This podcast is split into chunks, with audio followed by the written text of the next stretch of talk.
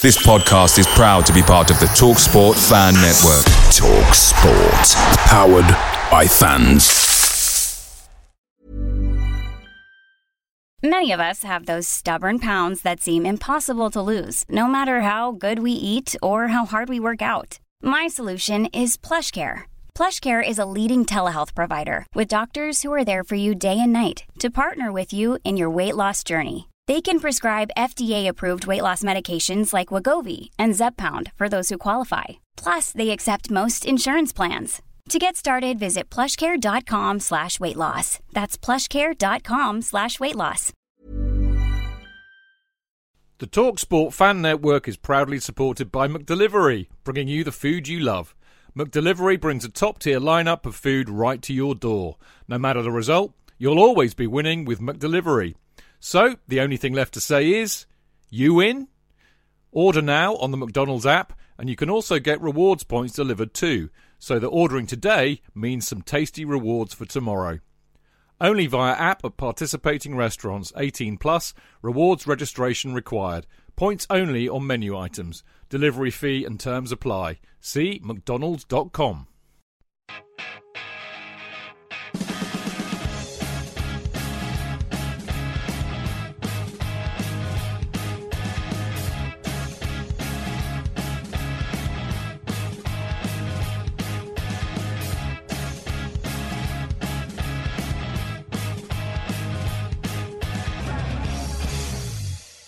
Welcome to the Chelsea Fancast, fueled by Guinness, powered by Celery, the show that needs some group therapy. What an unbelievable day. I mean, as, as people probably who know us well will know, we had a script tonight, brilliant script, all about Chelsea beating Luton, Tammy getting a hat trick, all sorts of the usual kind of stuff. Loads of, I mean, ridiculous amount of emails from you all. You are, you are just almightily fantastic. And then uh, about uh, I mean, it's really weird actually. Uh, about I, I, just logged. I mean, I have a really busy day on Monday, but I, I wandered into Twitter on my phone and I have a list of uh, which I've created of all the all the decent Chelsea related journalists.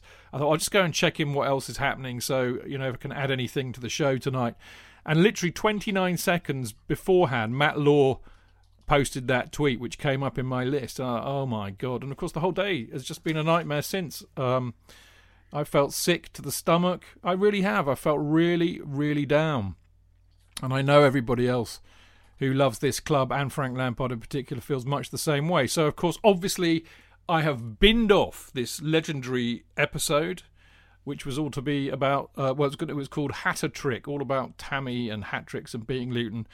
And we're now obviously going to have to talk about uh, Chelsea Football Club being batshit, batshit insane and a, an abuser and firing Frank Lampard. But there's no pithy intro from me tonight. That wasn't a pithy intro, by the way. That was stream of consciousness oh. nonsense. Oh. But uh, what what what I ha- I haven't written anything like I normally do because I don't need to.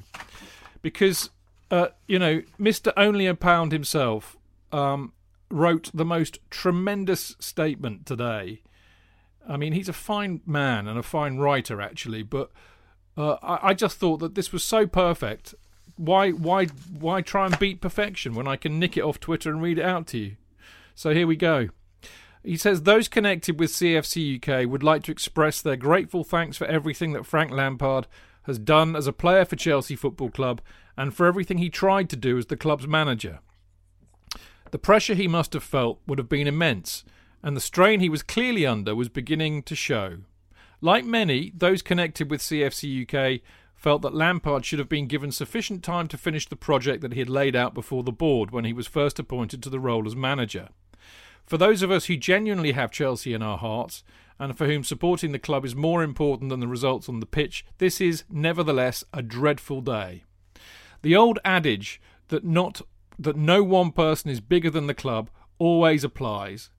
And in truth, regarding the history of our club, there have been harder days for us as supporters to face. However, this will be remembered as one of the very worst. As Chelsea supporters, we will continue to back our club as fiercely as we ever have done, but with today's decision having been made, that support will be given with an extremely heavy heart. Again, the thanks of everyone at CFC UK, and I should add everybody at Chelsea Fancast, go to Frank Lampard for all he tried to do. For the supporters, he'll always be a legend. Keep strong, Frank. We'll always love you. Uh, and as I said, I can't think of a better way of putting it than DJ did. So, welcome to tonight's Chelsea Fancast. Cash from Chaos, Chelsea Fancast number 787. And on tonight's funeral procession, sorry, show, um, I have, I'm, I'm very glad to, to not only have three of my great Chelsea fancast chums to uh, hopefully cheer me up a bit, but um, at the last look, about 100 and, Jesus Christ, 280 of you, which is a record, I think. So there you go. But first of all, Jonathan, how are you? I'm good. I'm dealing with the day. Thank you. Yeah. Thank you. When was did- that? Was, well, I missed, missed this Dave's uh, uh, fantastic um, letter there. Was it on Twitter? Uh, Dave put it out on Twitter. Yeah, yeah, Brilliant. Quite brilliant. wasn't it? Brilliant. That's why I thought, why, why, why try and better it? It, it's perfect. And, and Chid, can you explain Cash from Chaos? One I don't get. Well, more of that later in the show. Okay, so it's a teaser. Okay. good. yes, but of course, it's also the very famous one of the uh, Ten Commandments of the Sex Pistols and punk rock. If you remember the great rock and roll swindle, Yes, of course. Oh, yeah. yeah, Mhm. burn all hippies, or never trust a hippie. I can't remember. But there we go. We could do this all night, but we won't. It's great to see JK. Always is. I had a love. By the way, everybody, I had a I, after the show on Friday. Joe and I had a lovely chat for about half an hour. It was great. It was lo- lovely to have a chat outside the football. Now, um, serendipity is a wonderful thing, and uh, on the day that Frank Lampard got sacked at Chelsea Club uh, Football Club, we have the serendipity of having somebody who will not hold back by any stretch of the imagination, Mr. Tony Glover. Good evening. Um, you might find I'm slightly more sanguine than than usual about it, but that's because no one's fucking. That's not yet. That's not why I don't pay you. that's true. That isn't why you don't pay me. Um, I, I there, there's plenty to come. I'm I'm keeping my powder dry at the moment, Mm. and I'm trying to be uh, detached and logical about it. But I fear at some point tonight that's going to tumble away. Yeah, indeed. Now, uh, last of the usual quartet, but by no means least, the wonderful uh, Chelsea fancast Instagram king, uh, Mr. Dane Whittle himself. Evening. Hi, you're right? Yeah, I'm good. Well, I'm not actually. I'm fucking shit, mate. But other than that, it's great to see you. Oh yeah, yeah. I had a, I had a day off from work today. I had so much to do, and obviously once that news came in, I didn't actually do sod all.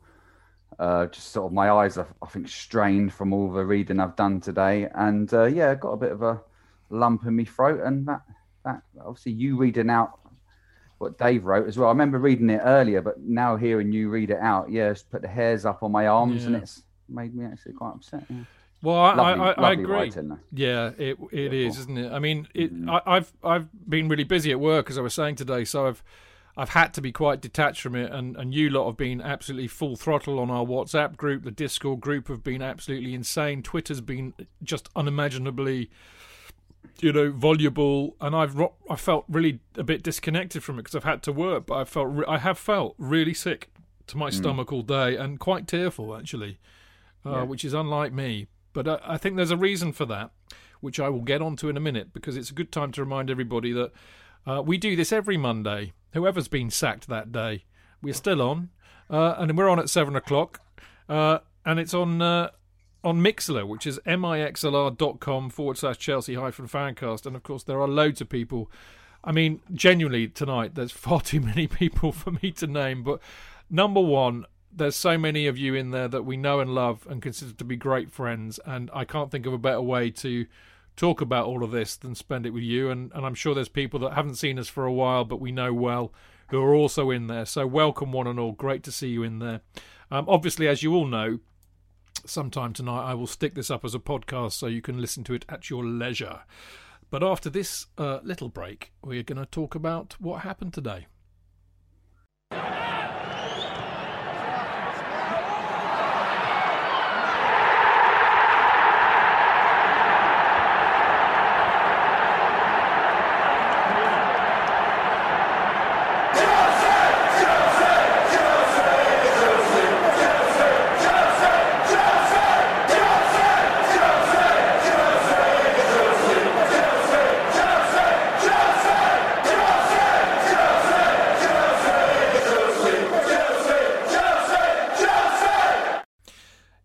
So as I was alluding to with Dane, um, yeah, I felt really, really crap, and I know I know so many people who love Chelsea have been, and I think there's a very good reason for that.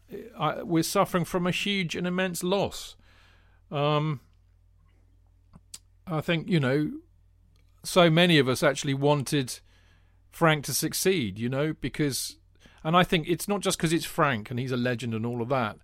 It's just the emo, you know, we all have a distinct and utter emotional connection to this club. Um, and in a way, you know, Frank Lampard being a legend and everything embodies that. But it wasn't just that. It's just it was the promise of doing something different. It was the promise of actually building something, of of nurturing it, of bringing yeah. of bringing through you know young academy players suffering teething pains, suffering some poor results and poor form, maybe not winning trophies for a year or two, but the promise of what might happen in the future if it all came together. And there is something beautiful about that. So the loss of that dream is huge. Mm-hmm. But I think there's something greater than that. And I know Tony will uh, opine on that throughout the show tonight.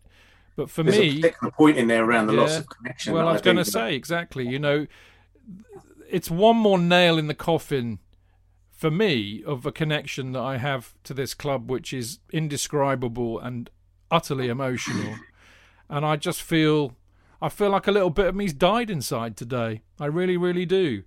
So it's a lot of loss, which is why we're all feeling like crap, isn't it, J.K.? Well, it's a question of whether you look at the kind of inevitability of it all. I just the last few weeks I've been um, uh, I've been seeing the writing on the wall, knowing the the the, the, the trigger happy nature of the uh, um, of the the owner, and um, I felt that some of the performances, I mean, I voiced this, in fact, uh, on the, the podcast, that some of the performances were so poor that it couldn't help but ring alarm bells. And um, so I have to say, I, I, I haven't found this uh, a surprise at all. Um, uh, it's, it's, of course, what none of us hoped for. What, and all, and we were, but this, I think we're being slightly naive. We've been slightly naive in believing that he wouldn't win. Not winning trophies would still allow him to create a dynasty, because that gets in the way of the whole business arm of the club, doesn't it? Um, uh, finishing top four and uh, uh, and making some progress in the Champions League is what they base a lot of their their um, budgets on, and so um, we were slightly in cloud cuckoo land when we made those statements about, yep, he's going to bring all the youth in and uh, we're going to end up with a side that is in his image um, that will carry all before it. Because there was always this possibility uh, that if it, for some reason, things didn't work, that, that Roman would would apply this this um, this edict. You know it would come down from above. So it's been i've found the last few weeks intensely worrying. And uh, especially given the performance of the two marquee signings i think it's become very obvious that frank didn't ask for either of those players. Um, and i think in fact uh, those two players have actually got in the way of frank's project which we were so enthusiastic about which was bringing the kids through and um, for whatever reason, he hasn't been served well by either Werner or Havertz. And I think it could be the times. But it's, if you imagine the situation where uh, the club has spent 120 million on two players who've both been amongst the best in the Bundesliga. It's no use saying it's the Bundesliga. It's still top, top division, um, top, top uh, league in Europe. And they've been playing out of their skins in that environment. And we've seen the deterioration. Well, in fact, Havertz has never actually started properly. But Werner, having been great, has just got worse and worse. And Frank hasn't been able to do anything about it.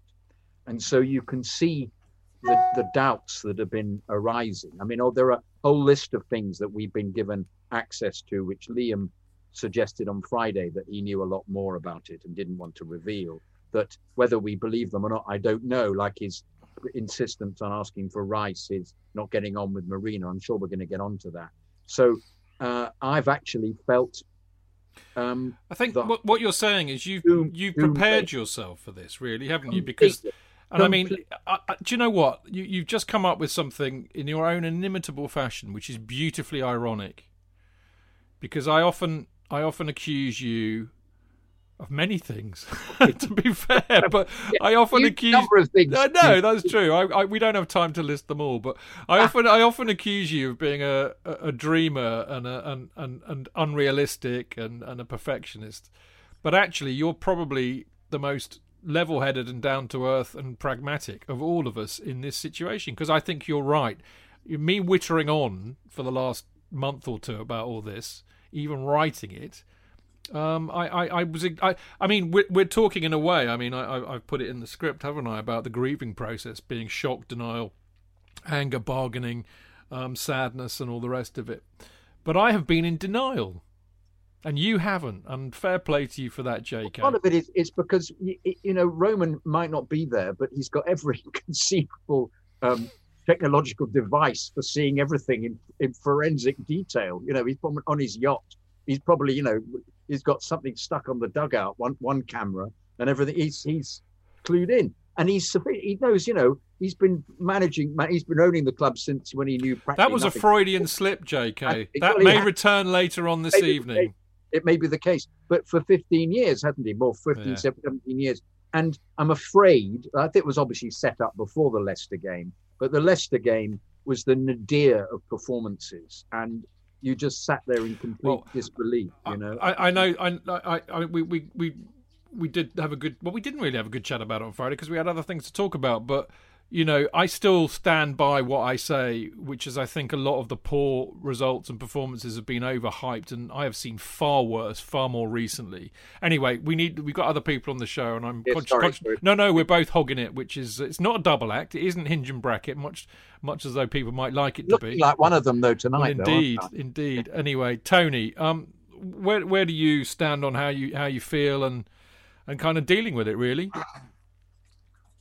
Um, I, I genuinely thought after yes, it's it's yeah. The the hindsight's playing absolute havoc with me because if you saw the um the interview that was going around on Twitter with Frank about how he felt about the fans making the banners and this sort of stuff, um, that now looks like he really was um, quite emotional about the fact that he knew. Uh, an awful lot of the fans were on, on his side, and he knew he was going. I think he probably knew before the Luton game. Well, I think it explains his dig at Liam on Friday a lot more as well. Well, it possibly does, but I don't think it was a dig at Liam. I- And I, I, I- I think people are being a bit oversensitive about that. I think he's got every right to, to, to say what he thinks when people are willing to put stuff out on Twitter and in the Athletic and all this sort of stuff. And, and actually, it, I mean, that was a bit like being savaged by a dead sheep, wasn't it? The Geoffrey Howe thing. I mean, really, Yes. really, Frank didn't say very much other than I disagree with you, and I.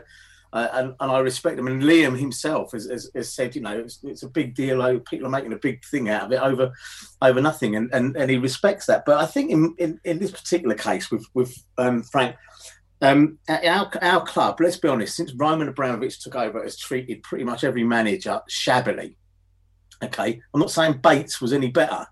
What I'm saying is is that um, the, the the way we treat these, you know, Gullit, the way he was elbowed out, the way um, Jose was done the first time, the way Carlo was sacked in the bloody corridor at Everton, the treatment that Conte gave because the board refused to support him because he won the bloody Premier League at trot and all this sort of stuff. Uh, uh, you know, uh, and you know, so we've got form on this.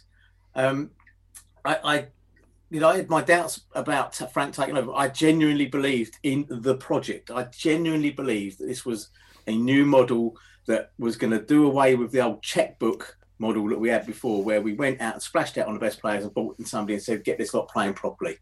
Um, and it's been nice, and we've won trophies out of it. However, and I've come to this conclusion over a period of time, but it's been kind of cemented today. We have won these trophies, and it has cost the club its soul and its heart. Okay, and I just think we are now we are brand Chelsea. That's what we are. We are a, an a, an artificial intelligence, logic-driven corporation that's there to make money from TV, from sponsorship, from merchandising, and this is, we've discussed this before, you and I, Chidge. This is just yet another step along the route towards the disenfranchisement of traditional match-going fans, because it's a drop in the frigging ocean, match day revenue, right? 10%. And through the pandemic, they're playing in empty stadiums, and they're still raking it in through television deals because television's the king, and it's pushing this stuff through. Frank Lampard had a third of the season last year behind closed doors all of this season behind closed doors about any fans being able to give support or any of that kind of uh, touch point with the fans, and that's been lost, and and it's not coming back either. So for me, uh, today is is sad. I, I the, the the fact that people are going out, they've got got to respect Roman Abramovich because he's actually put something in the statement himself. Fuck him, right? For years, the club has been in apparent decline. If you read the article in the Athletic, it actually says this. You know, Well, we'll get um, on. We'll get we, on we were that. five years of decline leading up to fucking Conte and, and whatever. Who does the buck stop at? Yeah. This is what my point is, It- it- I- and I will say it again. Roman Abramovich is like an abusive husband. Showers you with a nice car, buys you nice gifts, nice gifts, and then gives you a Nice fur coat, no knickers. Just to show. Well, that's that's. Chelsea, isn't it? All fur coat and no knickers. I, I, I agree, but I think you know, I, I hope I, I hope Frank does the right thing and fucks off to um, become a good pundit or goes into an administrative role in the FA. I think he's way too intelligent for football management. If I'm honest, I really do. Um, I, I hope he I hope he does something. Well, Um, you know what, Tony? There's a wonderful quote um, that Hunter S. Thompson attributed to working in the music business, which is the music business is a money-filled trench where good Yeah. men die like dogs.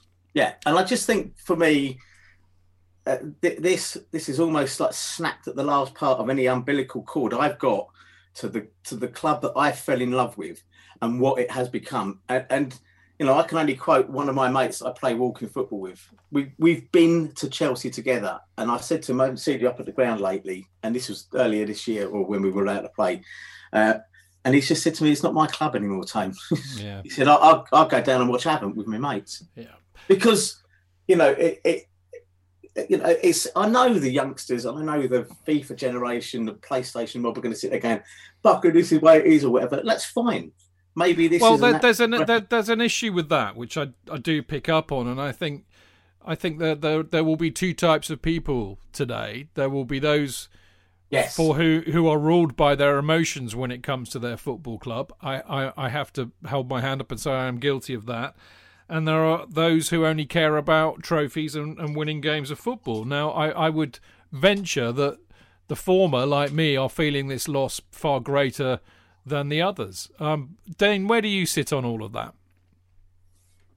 Uh, oh, sad. Yeah, yeah, very sad. It was uh, like you've got sort of that bottom of your stomach empty feeling, haven't you? Like an end of an era, end of a relationship, almost a death. And I know, like Jonathan said, it was inevitable. Uh, or other people have said, "What do you expect?" But it does not make it any easier, does it? Uh, you know, when we get new managers in, I try to be optimistic. Uh, but sooner or later, the manager or the team results, you know, or pressure from the board makes you lose that sparkle. And the, your optimism breaks away a little bit. But Frank put that spring in my step again, you know, the twinkle in my eye. Chelsea became Chelsea again, you know. We you always have an unconditional love, but it was different with Frank, you know. He made me feel more connected to the club once again, fully connected. Uh, I would watch his pre-match press conferences more than any other previous manager loved being at the ground, you know, lucky enough to be a season ticket. So to see him clapping us for our support, Yeah. you know, it, it was sad to, you know, when he left us as a player, we didn't have a chance to say goodbye. And now as a manager, we haven't had a chance to say goodbye. So I suppose I've got to take to heart, but I was there for the Leicester home game, his first game, and he got a, a wonderful reception. And I suppose I was there for the last game uh, when the full crowds were there when we beat Everton. But just missing, you know, just the, the walking around, he, you know, he'd always show appreciation to us. Southampton away, you know, quite a few away games come to mind. And, you know, the Super Frank would come up and he just got it. We got it. He got it. And it was like a perfect relationship. But. I, I can see where Jonathan's coming from. I see where everyone's coming from. I can see both sides, but as I said, it doesn't make it any easier. It certainly doesn't. Um, we're going to have um, a little break, as we often do. But when we when we come back, uh, I'm going to go through some of those points that the Athletic article made today, which, as I said, was you know fulsome in uh, its analysis of what went down, and I think there's some really interesting things in there. So I'm quite keen to look at that. Uh, but before we do, I mean we we read out Dave uh, from uh, CFC UK's fantastic statement at the beginning of the show, uh, and I know uh, because I had a message on Twitter from from a mate that it's actually out the uh, the latest edition. And and I've written a I mean it couldn't have been more prescient. It really couldn't. I think it's been a week of being prescient for me because I wrote an article for Football London last week about why we should have, you know, a team full of Mason Mounts, and he was the only one with any balls and a leader, and lo and behold, he gets made captain against Luton. And uh, last week, I wrote an article for CFC UK on mental health and why, you know, why we're struggling and why it's important that we get help and we talk to people. And uh, Chelsea then stick the boot and stamp on the throat of our mental health today. So it's jolly good that we're all here. But if you do get CFC UK, read my article. It might save your life. Um, anyway, to do that, clearly you can't get it at the Matchday stall, which is a great shame. But you can get it digitally uh, by going online, cfcuk.net, or uh, in fact, actually, there's an app too, Matchday Digital, on your usual place where you get apps. Um, but you can still get the uh, the proper kind of uh, you know the physical copy uh, if you email I think this email might be a bit dodgy at the moment, but anyway, cfcuk at gate17.co.uk. Probably best to just tweet if you if you're on Twitter, tweet Dave at only a pound, and he'll tell you how to get it. But you know, it's about a quid, obviously, for the fanzine and a quid for the postage. But the best fanzine out there by a country mile. We will be back for part two in a minute.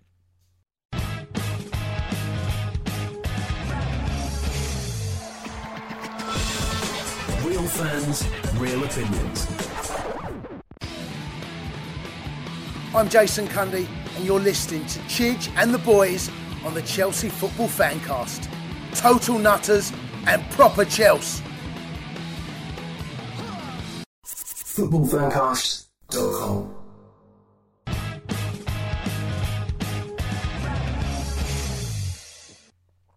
Right, welcome back. Uh, I'm Stamford Chidge, and this is the Chelsea Fancast, and I've got the beanie wearing, Gap uh, hoodie wearing, goatee beard Jonathan Kidd on the show. Whoa! Yeah, you are. You're looking a bit New York. I'm trying to be that way, man. You're looking New York. Thanks, man. You got any drugs for me? Yeah. You look like a drug dealer, actually. Oh well, that's good. I'll be in disguise. Apart Put from the a- apart from the John on. Lennon specs, that doesn't quite. You know, you need your wrap rounds, mate. Where where have they gone? No, I need me. I need me. Um, and also the. Uh, I need the the, the Ara- Arabian scarf. Then Yeah, well. yeah, yeah, yeah. Yeah, Good- he's looking very Weird. kind of cosmopolitan. I want to say. Do you know what I mean? A bit like a git. Yeah, yeah. Great to have you, Jonathan, as always. We've also got the Right Reverend Tony Glover. Bonsoir. Bonsoir, mate. Nice to see you. And uh, we've got the lovely, lovely, lovely Dane Whittle, who uh, does a fine job on Instagram. Talking of Instagram, uh, Dane, we, we, you, you- I bet you've had a few messages from them today. Yeah, I was just checking up because we've had we have had quite a few. Sorry, evening everyone. We have had quite a few, and I've just catching up with a couple that I haven't seen, which within the last hour. So yeah, if we get time, hopefully, I did say I'd push for my Instagram family to read out as many of these as uh, possible. So there's quite a few. Yeah, some some really good. Obviously, You gonna read a few some out? Really nice regulars as well. Gonna read a few out? Oh, you want some now? yeah, okay. yeah. Why not? Uh, so I'll I'll start with uh, Nate Piacentino. Oh, you know, Nate. we all know Nate. He, he just said this one. This one really hurts. Uh, Brian Justman says same old fucking Chelsea. Uh, we've got obviously some longer ones. These are the shorter ones. Uh, can't wait for the podcast from Rob Pryor. Uh, Robin Davis has said, uh, I agree with many others who have said, as sad as it is, that maybe it was too soon for Frank to be our manager. Even though we were so delighted to have him, I do believe he'll be back someday after he gains more experience. Will he go to Celtics? That can be an old firm derby between Super Frank and Stevie G. Obviously, sarcasm in there. uh, Chris Chris Castley said that it's an absolute disgraceful decision, gutted for Frank. Modern football in a nutshell. He's right there. Uh, Modern football in a nutshell. yeah. Uh, Jay Witchcraft said, Frank, you were the reason I became a Chelsea supporter, the reason I stayed a Chelsea supporter, and the reason I will always remember that despite the profit driven board and fickle owner, Chelsea Football Club does have a soul. And that soul was, is, and will always be best embodied by Super Frank Lampard. Thank you, sir. Who who wrote that in? I love that. Uh, oh, Jay Witchcraft. Well, that's brilliant, Jay. J Dubs SJ. Yeah, Jay Witchcraft. Good stuff. do you want to say some more? No, no, I think we, we can have a bit more later, but I think it's just a good point. We've got the Instagram king of the Chelsea fancast on the show, so it's nice to kind of prove that, that we do take notice of not just the Instagram people who follow us, but of D- Dane's fantastic work with it. Without whom I'd be stuffed because I don't understand how to bloody use it. But there you go. Right now, I mentioned uh, in part one, didn't I, uh, about? I mean, it's been really interesting actually, and uh, you know, Liam was saying today that um, on Twitter that obviously they knew, and he was kind of alluding it, alluding to it with us all the time recently that he knew all of this stuff that was going on, but clearly he couldn't say anything un- until until it all, you know, until the final axe fell. Now, I'm just going to read out a few of the quotes that I've that I've dug out of the Athletic, and then we can have a good old chin wag around them because I think it pretty much touches on on all of the issues apart from the ones that I want to bring in later on in the show. Um, but the key the key points were Lampard's relationship with influential director Marina Granovskaya deteriorated. Some players complained about lack of tactical instruction and not being spoken to for months. Uh, the desire to re-sign Declan Rice annoyed his bosses. The dressing room felt the manager showed no empathy and were hurt by his public criticism. Diddums. Lampard would have walked out had he been working for any other club than Chelsea. There's always been a school of thought that Lampard was a useful appointment for the club rather than their ideal one following Maurizio Sarri's departure in 2019, something I absolutely agree with. He, they used him, basically. To the cynics appointing Chelsea's all time leading goalscorer after just one year's managerial experience at Championship side Derby was a ploy to keep the fans on side in troubled times. Yes, exactly. Things were becoming more tense with Granovskaya, and one of the biggest points of contention. This, this just, I, I, this incensed me when I read this. So I shall start it again. Now I've calmed down. Uh, things were becoming more tense with Granovskaya, and one of the biggest points of contention was the treatment of goalkeeper Kepa Arrizabalaga. They clashed over Kepa. Lampard put in a request for a replacement, and he was told he should try putting his arm around Kepa to help build his confidence. Lampard was insistent, though. Um, he needs to stop pushing for Rice or he'll lose his job. The hierarchy are very wary about the potential embarrassment of buying back an academy reject at huge expense. Well, I don't really believe. well, I, I, I'm I'm I'm grieving for your fucking embarrassment, you twat. I can't believe that one, Chidge. I can't believe it. They bought Matic back without any problem. Well, whatsoever. that was then, and this is now, JK. Maybe things have changed. Um, this is also an interesting one. Lampard was looking to move defender Antonio Rudiger on, an individual thought to be held in high regard by the Chelsea hierarchy. Of course, those bastions of footballing knowledge and acumen, the Chelsea hierarchy, who couldn't tell you. I mean, when I have a dump in the morning, the contents of it know more about football than the Chelsea hierarchy. Anyway, Roman became very, very unhappy and threw his toys out of the pram when a ta- that they didn't say that. That's my embellishment. When a table emerged showing Lampard boasted the joint worst points per game ratio of any Chelsea manager in the Abramovich era. Well, we pointed out on this show a few we- weeks ago that that's just that's just an abuse of statistics because it doesn't put into context that this is arguably the most inexperienced and arguably the worst, qualitatively worst Chelsea side of the Abramovich era. No wonder. Oh, plus all the other mitigations, COVID training, la la la la la la la. But I I don't think any of this team would get in to the Chelsea team between 2004 and 2012. Yeah. And you wonder why there's a lower points per game. But obviously, you've got such great football knowledge and acumen, haven't you, in the Chelsea hierarchy? So mm. clearly, it's obvious. Um, I'm enjoying this. I'm just I'm getting revved up now. I'm beginning to feel better.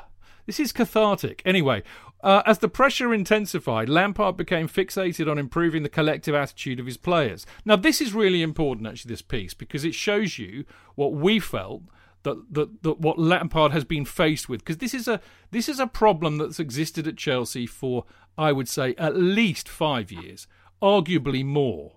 The, the problems at, at Chelsea right now, particularly on the playing side, are endemic. Frank knew this. Frank loves Chelsea. He wanted to change it, and this is what they say. As the pressure intensified, Lampard became fixated on improving the collective attitude of his players, desperate for them to take more responsibility on the pitch, an article I wrote about, and to apply themselves better in doing the basics of the job. And he was worried about the balance of the squad throughout his time in the dugout. He knew there was a lot of work still to do, one close confidant explains. He wanted to get players out because he was worried about the effect it would have on training and the spirit. We do a show every week, two shows a week. Everybody who listens to it, who comments on, on, on what's going on when we're talking about it, have said the same thing. You could get rid of half of that squad quite happily because they're not good enough. So if you've got them hanging around and they're not playing, what are they going to do? They're going to create a stink. And that's what happened. On a bigger note for Lampard, it was about building a culture and a way. Yeah, what do we all want? We want a philosophy, we want a style, we want an identity. It's been a process and something difficult to hit head on with no new signings last year, and modern players at times can be difficult. Well, that's an understatement. They're like bloody racehorses. Chelsea needed freshness in personnel and good people, which the new signings were starting to provide. So at least they were addressing the, the issue, which I know we have all talked about. So I think there's a lot of really interesting things in that article. Who would like first dibs at that one? I'll go. There you go, I Tony. mean, boom, I, boom. I, I, you know, I can pick up any number of those points. Um, I think the, the one of the, the one about Declan Rice, that's just utter crap. We, we as as um, J.K. said, we brought Matic back. We brought Lasso back. We, we've got a record. Clubs do this. It happens from time to time. Um, Spackers. so I, I, I genuinely don't believe that. and and if, if the board are upset about the fact that they fucked up somewhere along the line and said, well, Declan Rice is not good enough, and then he turns out at West Ham to be a bit of a blinding player, probably on in in, in, in line to be their player of the season, if not one of the players of the season, then then that's our fuck up. They should swallow their pride and, and shut up about that. I think the Rudiger thing, uh, uh, what I'm seeing here is a very similar thing with Rudiger as we saw with uh, Mourinho when he went uh, Mourinho V2, right? Which was this rat at the club thing, right? I don't believe any players have got that kind of individual power.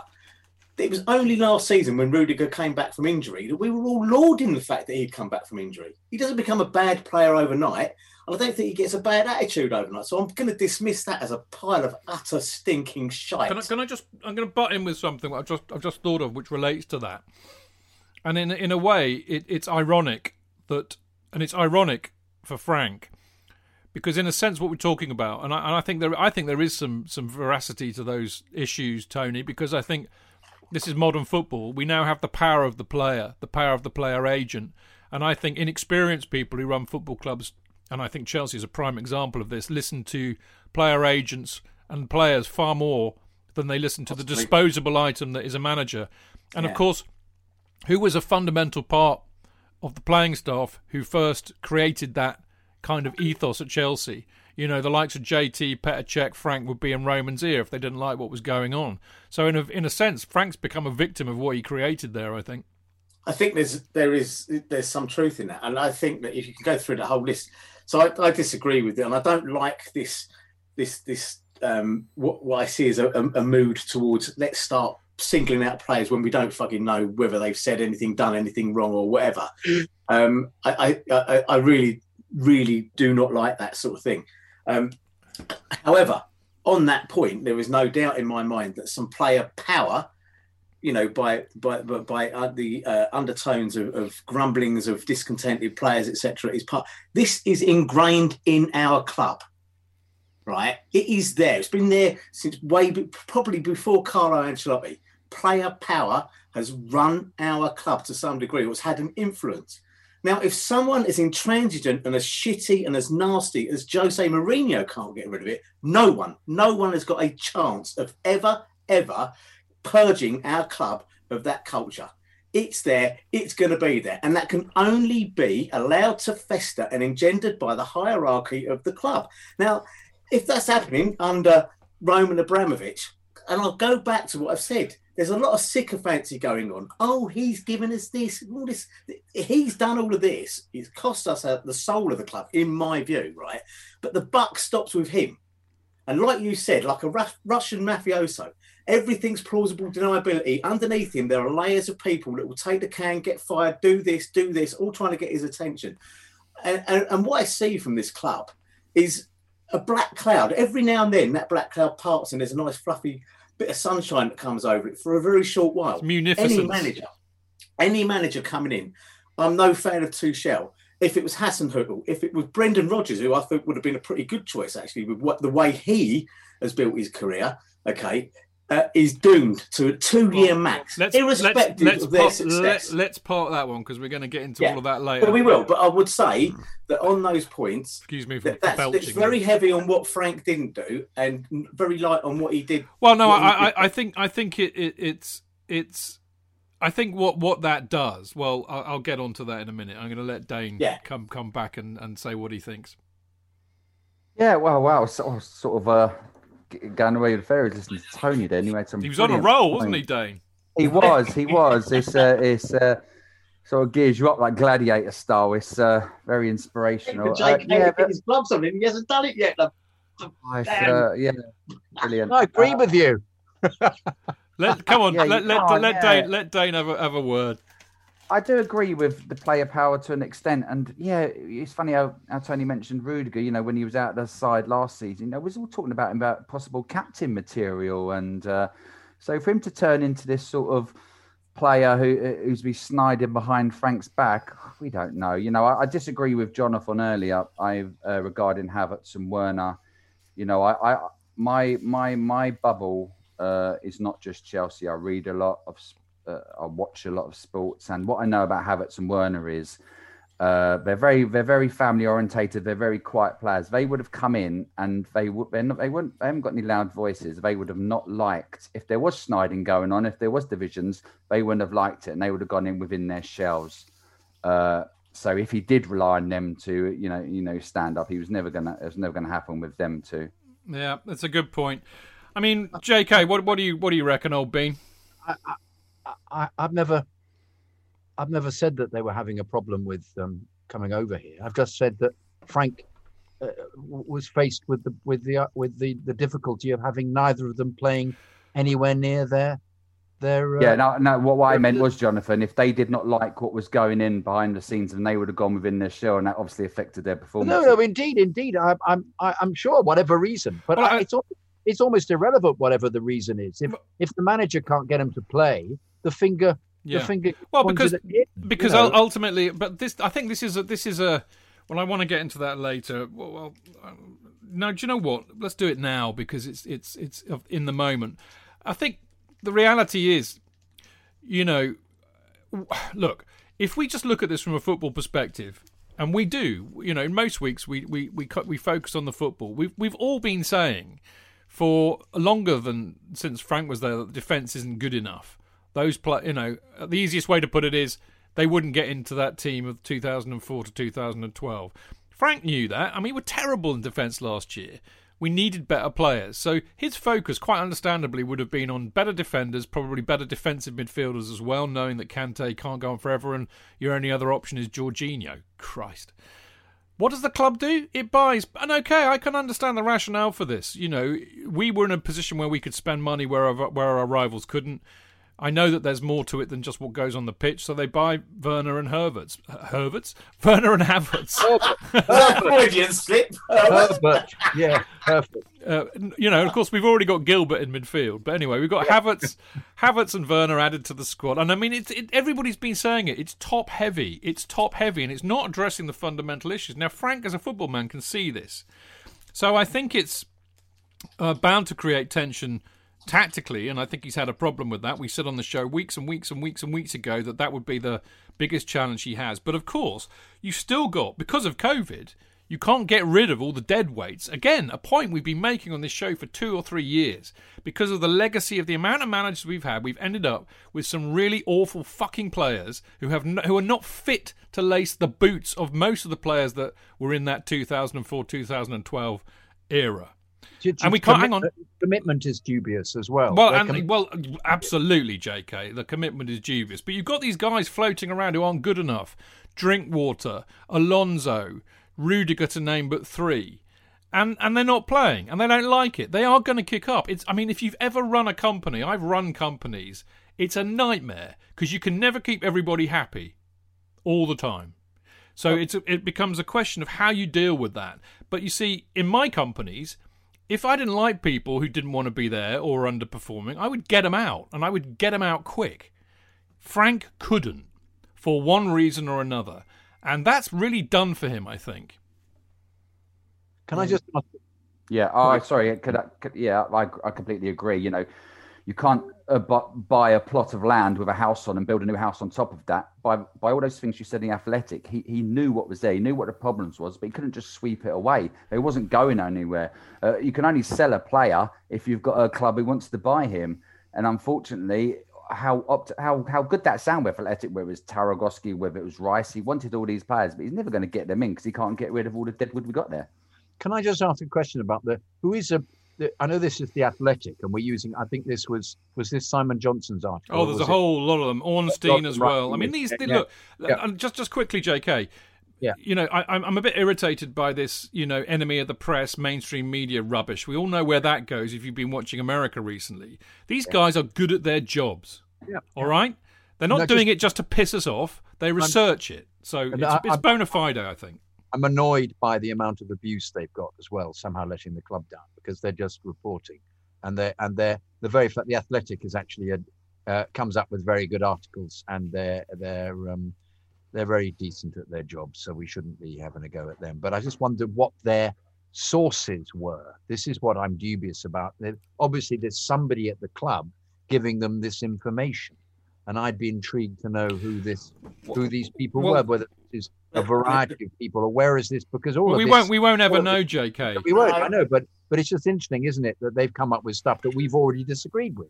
We've already said we don't think that's true we don't think that's possible so so uh um and they've reported it as being gospel. There it is and yet nobody has said i wouldn't disagree i would but disagree with this. I, I know that I made a point the other week that you know, like like all you know, very serious, big, uh, global you know companies. They they they got some smart people in there, and they and they take their PR very seriously. And I and I do think that there's an element of of journalists getting played a bit because they have to write stuff. They have to write stories. You know, they don't get paid if they don't.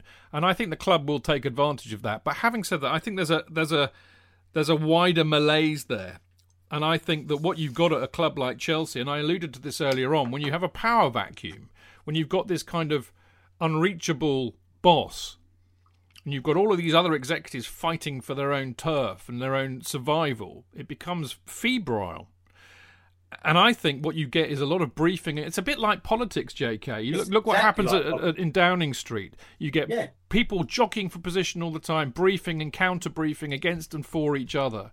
And I think that is what is getting fed to the media.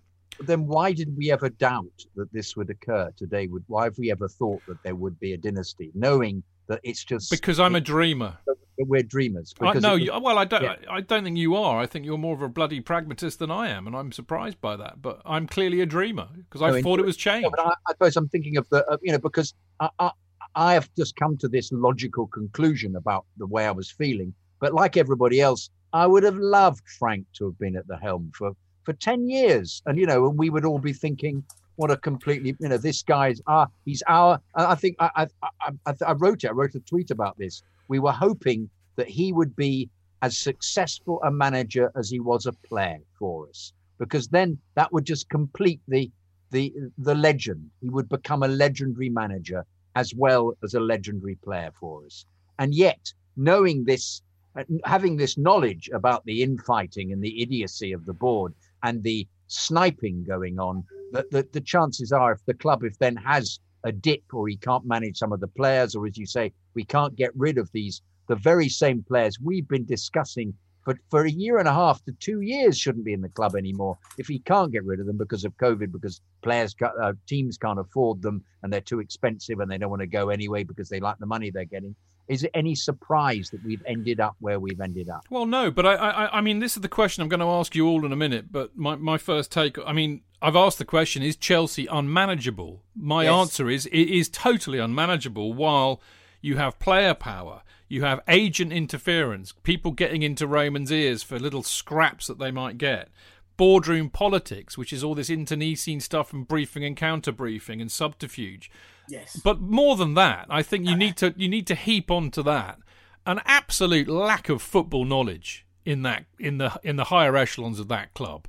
I'm sorry, but I think they're bereft of any football intelligence. Absolutely. And and heaped upon that are hugely unrealistic expectations. Yes. You know? Okay, Yeah. he sacks everybody and we win a trophy. It will. I'll tell you this now. You know, um, maybe you know we might not live to see it, considering we're all old gits. This will not last forever until they learn how to run a football club properly. As in, the success will not run forever unless they learn how to run a football club. Fo- goes- Unless properly. his son takes it over and carries on in exactly the same way. Well, he will because it, what other role model has he got? He hasn't Indeed, got one. He's indeed. And yet- got, and he's yet- got Daddy Dearest to look to. I agree That- completely, it- Tony. It's the Absolutely. same as you see with the Trumps, with the Murdochs. It's Yeah. a hierarchy where Yeah. they are, they are brought up in that isolated bubble existence. And as Chidge said, right, what goes on in our club, the the the, the parallels with any parliament government around the world pretty much are staggeringly uh, similar. Yeah, and I've always said this, right, and I will quote the great Roger Waters here. You have to be trusted by the people that you lie to, so that when they turn their backs on you, you'll get the chance to put the knife in. That's exactly what's happening at our club. And Every God bless and. Roger yet- Waters. And But it yet- is, Chidge. It Right, is. it's a- It- it's uh, that's how Chidge. politics works. They're all smiling at Boris Johnson, but the minute he gets, he turns his back and they get a chance to knife him, they will. They Soon. absolutely will. It's the way Soon. things work. Animals. and yet, Yes. and yet, we're the most successful on the run. club.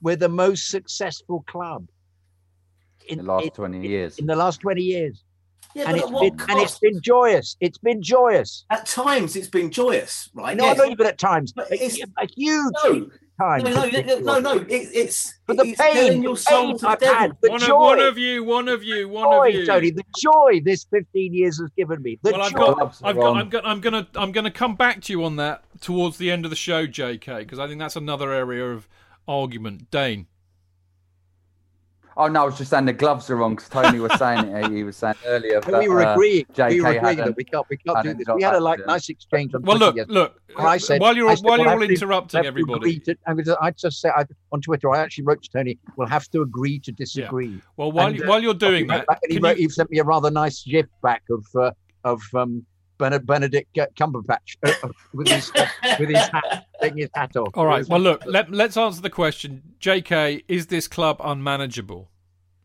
um, it's manageable in short bursts and dependent entirely on the success of, of the the team needs to be successful all the time or it will become interrupted but the, the managerial tenure will become become interrupted and you just have to accept that and you know it's almost as if i think you know tuchel will be thinking to himself great bloody hell Brilliant. all right six million i probably got about a year and a half and i'll walk away with uh, A the huge remain- payoff. a huge payoff yes Thank you. but in the I've mean tweeted it several times today. Absolutely. Of course he will. But in the meantime, he may very well have won, uh, have pushed them into the semi-finals of the of the Champions League and won several trophies, for which um, uh, large numbers of us will be absolutely joyous. You know I mean, what? I, I could counter that with we didn't win as much as we should have done, and perhaps we would have won more had it been a relatively sane football club. Uh, what with the same with the same boss, the same man putting the money in. Well, well, you know, I'm just saying. I mean, I think we underperformed in that 2004-12 era. We should have won the Champions League more times than we did. We were good enough to, Correct. You know. Yeah, and no, no, I agree. I agree. I agree. Absolutely. But Anyway. same time, yeah. I want to ask the others if we they think. sacked If, Mourinho earlier. I, I want to ask the others if they think it's unmanageable. Dane, is it un, an unmanageable club? Uh, yes, but I agree with JK and also. I still love you for Tony. saying that. It's all right. S- sorry to upset Tony, who said earlier. I know, I know, it's uh, Frank knew the beast. You know, he he played under it for so long, and I know that doesn't make it any better. But Tuchel, he knows, you know, he, he's, he's not stupid. He's seen what's happened with the managers. But like all managers who are confident and arrogant, he's going to think, you know, I, I, can do this, I can do that, win this, win that. And then when the axe falls, it will be another one. It's, it is a revolving door. It's every two years. It obviously works because, as JK just said, you know, I said we're most successful team in 20 years. It, it, but it gives you leaves you with an empty feeling. Uh, before Lampard took over, I remember you said something, Chidge, which was something to do about the managers. You never, you never put everything into the managers because you know eventually they're going to be sacked. So you, Frank come in and it was different. I know. know. Fooled us again. Shell a perfect choice then. I won't I... get fooled again, but we did. Tony, yeah. is, is Chelsea Football Club unmanageable? Yes. Finally, I get somebody to bloody agree with me. Should have asked you first. For, for all of the reasons you've said, uh, and and I've, what he said. This. Well, because we haven't discussed this before, actually, but I think we've we have probably had many a chat over the pint or whatever, where we've discussed modern football, and we did it on the pod in shed a few weeks ago. We discussed the whole ethos of modern football, and we're just a subset of that. Okay, we're no different, and we might want to think we're exceptional, but we're no different to United, Liverpool, Manchester City, or whatever. There's something's happened at those clubs, which is, you know, United have been through their period of turmoil. They've stuck with a man that, let's face it, three months ago, you, if you were betting on who would get sacked first, Solskjaer or Lampard, you'd have all put your money on Solskjaer. But they sit at the top of the league, stock. right? So, uh, Liverpool didn't win the Premiership until Klopp was in his fourth year. Let's not forget the first two years of his tenure was plagued with the fact that they were shit in defence, right? Um, Pep Guardiola had the house built for him, right? Everything City did was built towards that, and they seem to have kept him. Now, why he can manage to keep players quiet, and someone went, "Oh, what about Yaya Toure? Name another one." Exactly. They've all been quite happily going along a big squad. Something he's doing there is different but the factions don't seem to exist in the other clubs. I do think we're, and it goes back to what I said. There is a a culture ingrained into our club. It's not going to go away, right? Of of player power, of players being to. What's this cobblers I saw today? Kovacic and Rudiger went and spoke to the board. What sort of fucking board sits there and says, "You don't like the manager"? Fucking hell, well, that's handed him because we were thinking he was a bit shit. Yeah, we'll get rid of him for you then. Fuck off. I know I work in a big company where if you did that, the manager would turn around and the senior managers at the top would go, fuck off, son. We'll make that decision, not you, just because you're a little bit unhappy or whatever. Play better, right? Do more, okay?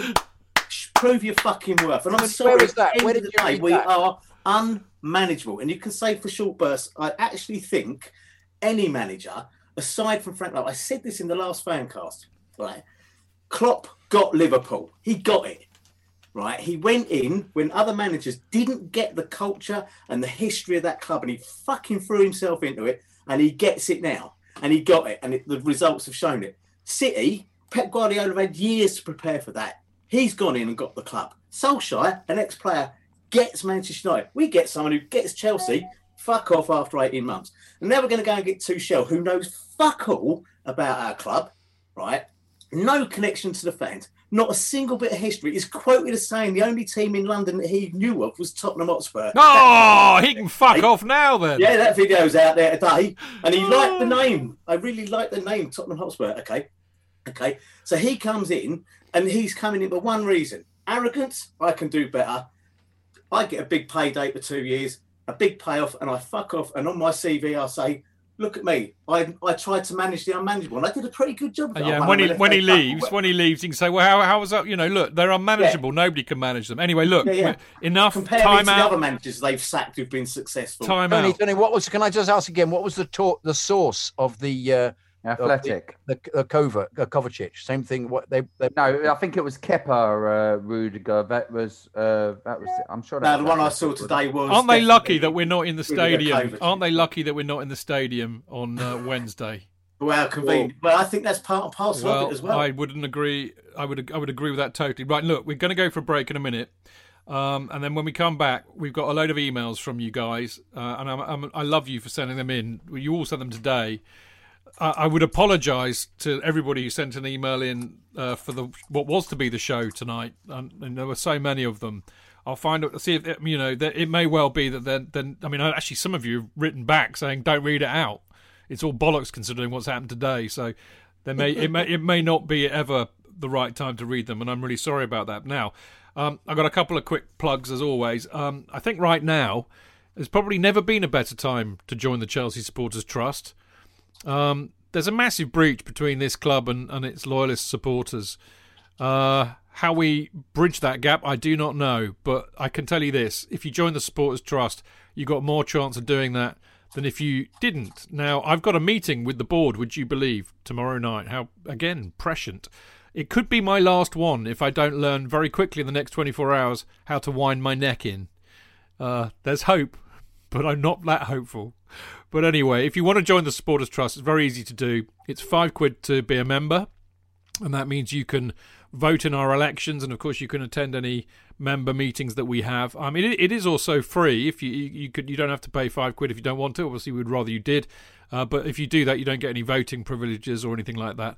Uh, just go to Chelsea Supporters chelseasupporterstrust.com or, of course, follow them on Twitter at Chelsea S Trust. Now, another, and again, I think, uh, I think, uh, again, this is probably very worthwhile joining given the current circumstances we find ourselves in. But uh, the Chelsea pitch owners the only thing with more power than Roman Abramovich in the entire club. We own the fucking ground, mate. You can't you can't sell it.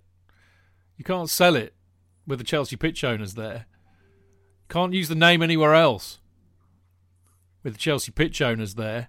So this is an investment that will protect the club in the long term in the long term. And it's only it's well, I mean, you know, I think the cheapest shares are about thirty one quid. They go up, to two hundred and ten quid, but I think that's if it's framed and signed and uh, you know presented on the pitch and stuff like that. So there's a real variety of prices, but the cheapest uh, share prices are thirty one quid, and I think they're an electric one, so they just email it to you. But you can get ones that are signed by players and all that kind of ting. So I commend that to you. Again, just go to the Chelsea website and search for Chelsea pitch owners. Tony wanted to come in there. Yes, I've, they've released. Uh, Frank Lampard's released a statement. Can I read it? Yes, you can. Breaking Wow. news. Breaking news. Brilliant. From Frank Lampard, it has been a huge privilege and an honour to manage Chelsea, a club that has been a big part of my life for so long. Firstly, I would like to thank the fans for the incredible support that I've received over the last 18 months. I hope they know what that means to me. When I took this role, I understood the challenges that lay ahead in a difficult time for the football club. I am proud of the achievements that we made, and I'm proud of the academy players that have made their step into the first team and performed so well. They are the future of the club. I'm disappointed not to have had the time this season to take the club forward and bring it to the next level. I want to thank Mr. Abramovich, the board, players, my coaching team, and everyone at the club for their hard work and dedication, especially in these unprecedented and challenging times. I wish the team and the club every success for the future. Classy. What a classy bloke. Gra- gracious, gracious, classy, and uh, beautifully expressed. Yes, as you'd expect, Tony. I agree. Yeah. Well, I mean, I expect nothing less, but then none of us would, would we? Right, we're going to have a quick break, and when we come back, uh, we're going to have some emails of yours, and we're going to be also looking at questions like why now? Why why sack him now? Um, is you'll like this one? Uh, this is one for Tony. Is Chelsea Football Club a toxic club run by sociopaths? Discuss. discuss in less than one thousand words. Uh, are we kidding ourselves? And what next? Tommy Tuchel. Yes. Anyway, we'll be back in a sec. Away days are great, but there's nothing quite like playing at home. The same goes for McDonald's. Maximise your home ground advantage with McDelivery. You in? Order now on the McDonald's app. At participating restaurants, 18 plus, serving times, delivery fee and terms apply. See mcdonalds.com. Cheech. JK. In all the years you've been following Chelsea, you hardly ever miss a match, home or away. But how would you feel if you couldn't be there and it's not on TV? Oh, Chich, I'd be bereft, inconsolable. The thought of missing my beloved Blue Boys live. It's all too much. I know, JK, I know. It's all a bit too much, isn't it? Yes.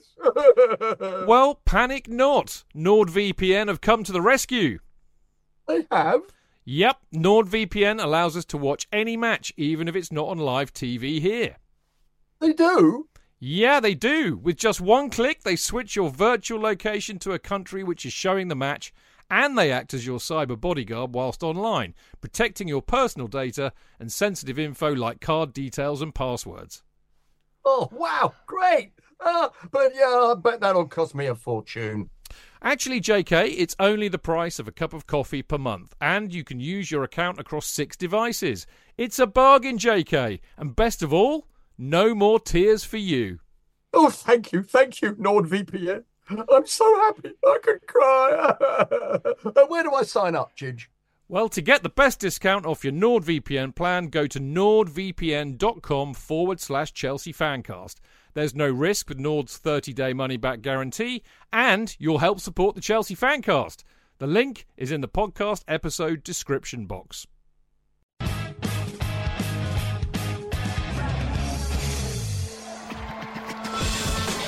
Real fans, real opinions. I'm Jason Cundy, and you're listening to the Chelsea Football Fancast. Proper Chelsea. Footballfancast.com.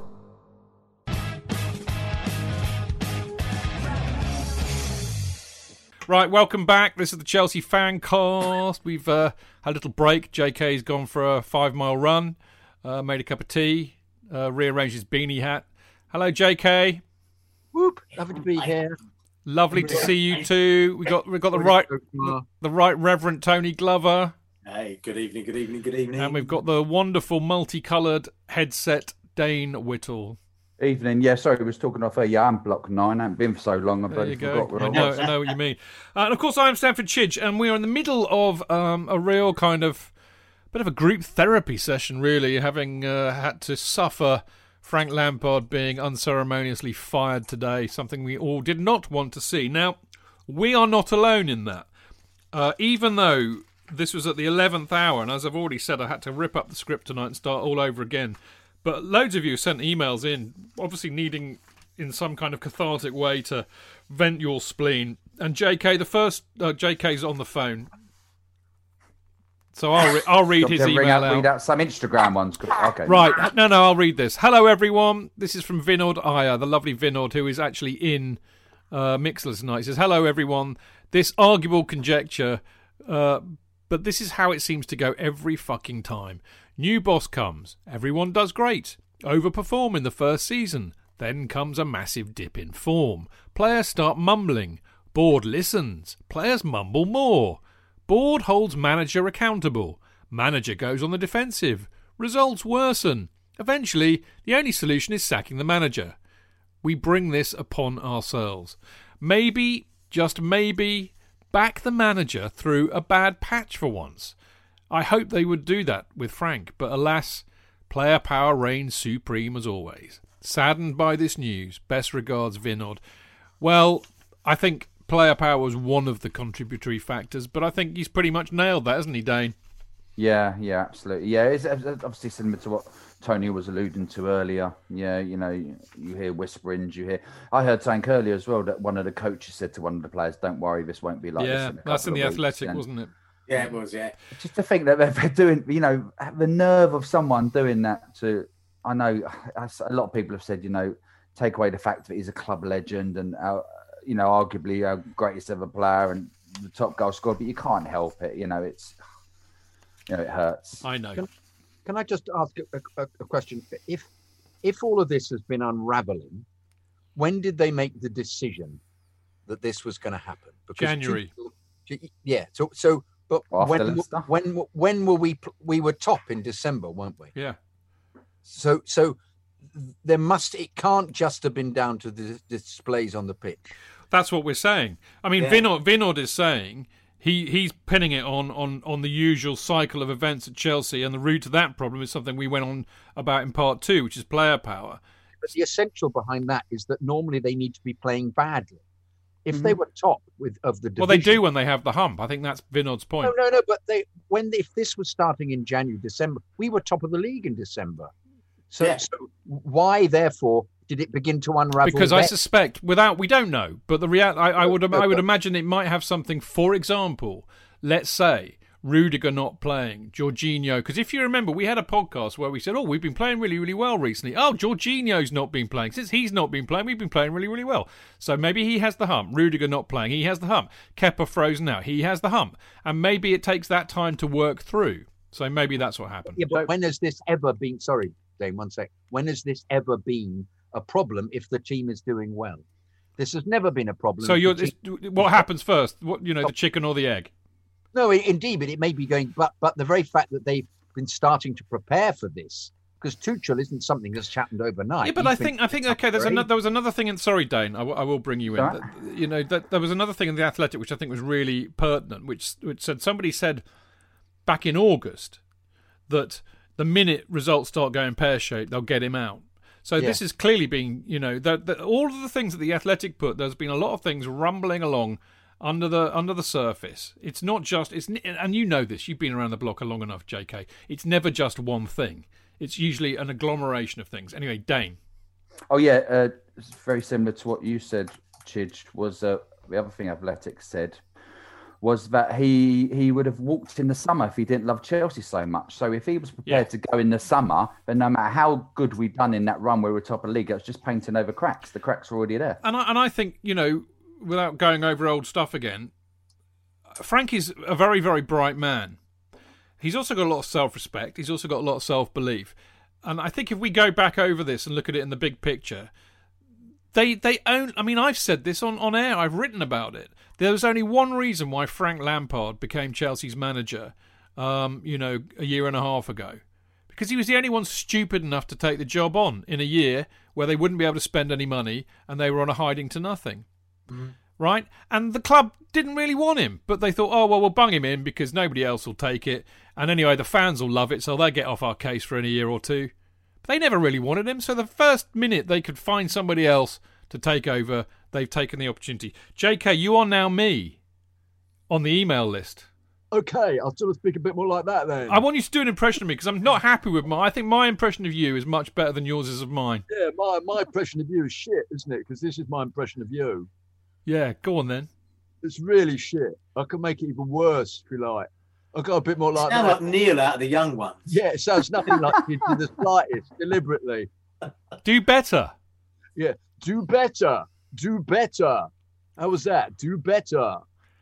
You're very smashy and nicey, aren't you? Oh, very smashy and nicey. I thought I was much posher than that. You're Oh, unposhing you have me. to channel your, you have to channel Alright, your inner alright, Matt this Berry is- Chidge. This is the way you'll speak. Have to hang on a minute. no, I have to channel in the what?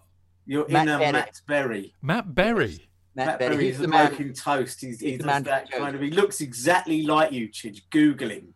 I know, I know you mean. Clem Fandango. We're not allowed to say Clem Fandango on this show with JK on though. Yeah, he, uh, he allegedly nicked some ideas from me, so I'm not really very. He's very bitter about it. Um, Quite but no, rightly, quite rightly. I'm not bitter. I'm uh, I'm looking for revenge. Anyway, Jalal Jalal Karadia. Jalal, Jalal Jalal Karadia. Karadia. Jalal- Good morning, guys, or good evening for y'all, I suppose. I like that. Is he American? Jalal, saying y'all. I hope you guys are doing well. I'll get right to the point. I'm sad. There are other emotions as well, such as anger and confusion, but the overriding emotion at the moment is just sadness.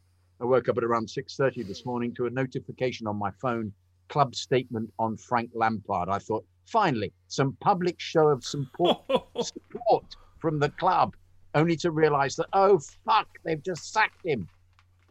All the club is doing is creating more disillusionment. Furthermore, those monster fans that have been created in Roman's own image. I'm thinking about joining that crew now. I deactivated my Twitter, but I'm thinking of reactivating it and starting the Tuchel out party right now. Who's with me? Of course, I'm just being a petulant child right now, but it really is ridiculous. Some fucking idiot on the Chelsea subreddit just posted, There is so much disrespect being thrown on Tuchel. Are you fucking serious, man? Who the fuck is that guy? He can get shafted for all I care. He's no Frank Lampard.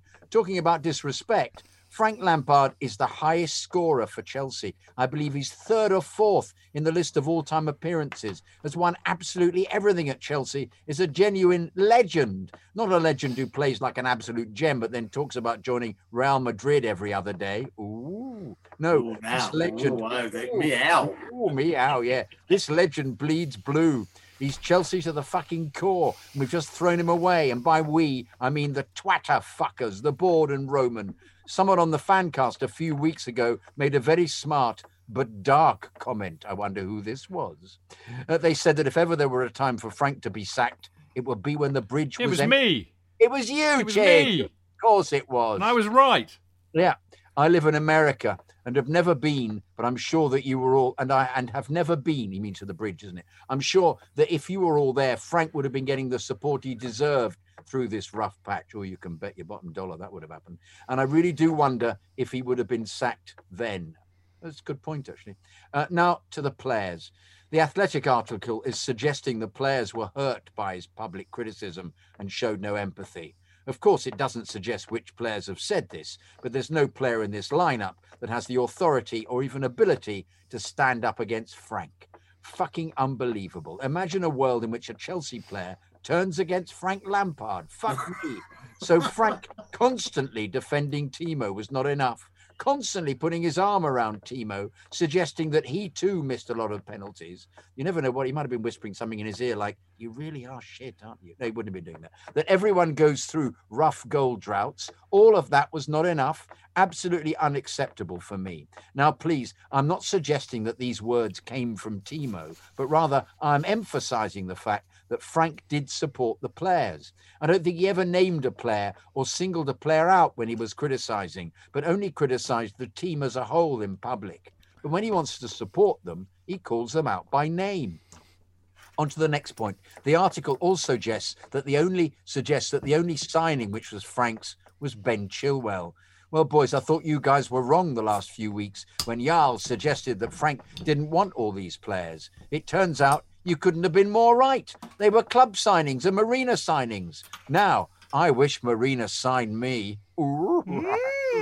I could get away with anything if this happened, seeing as she went against Frank because one of her signings, Kepa, came under fire from him last January. So hold on. The relationship began to sour last fucking January. That too over Kepa. Look, I've nothing against that guy. He's just someone who's not good enough for the job. He's received far too much hatred from people.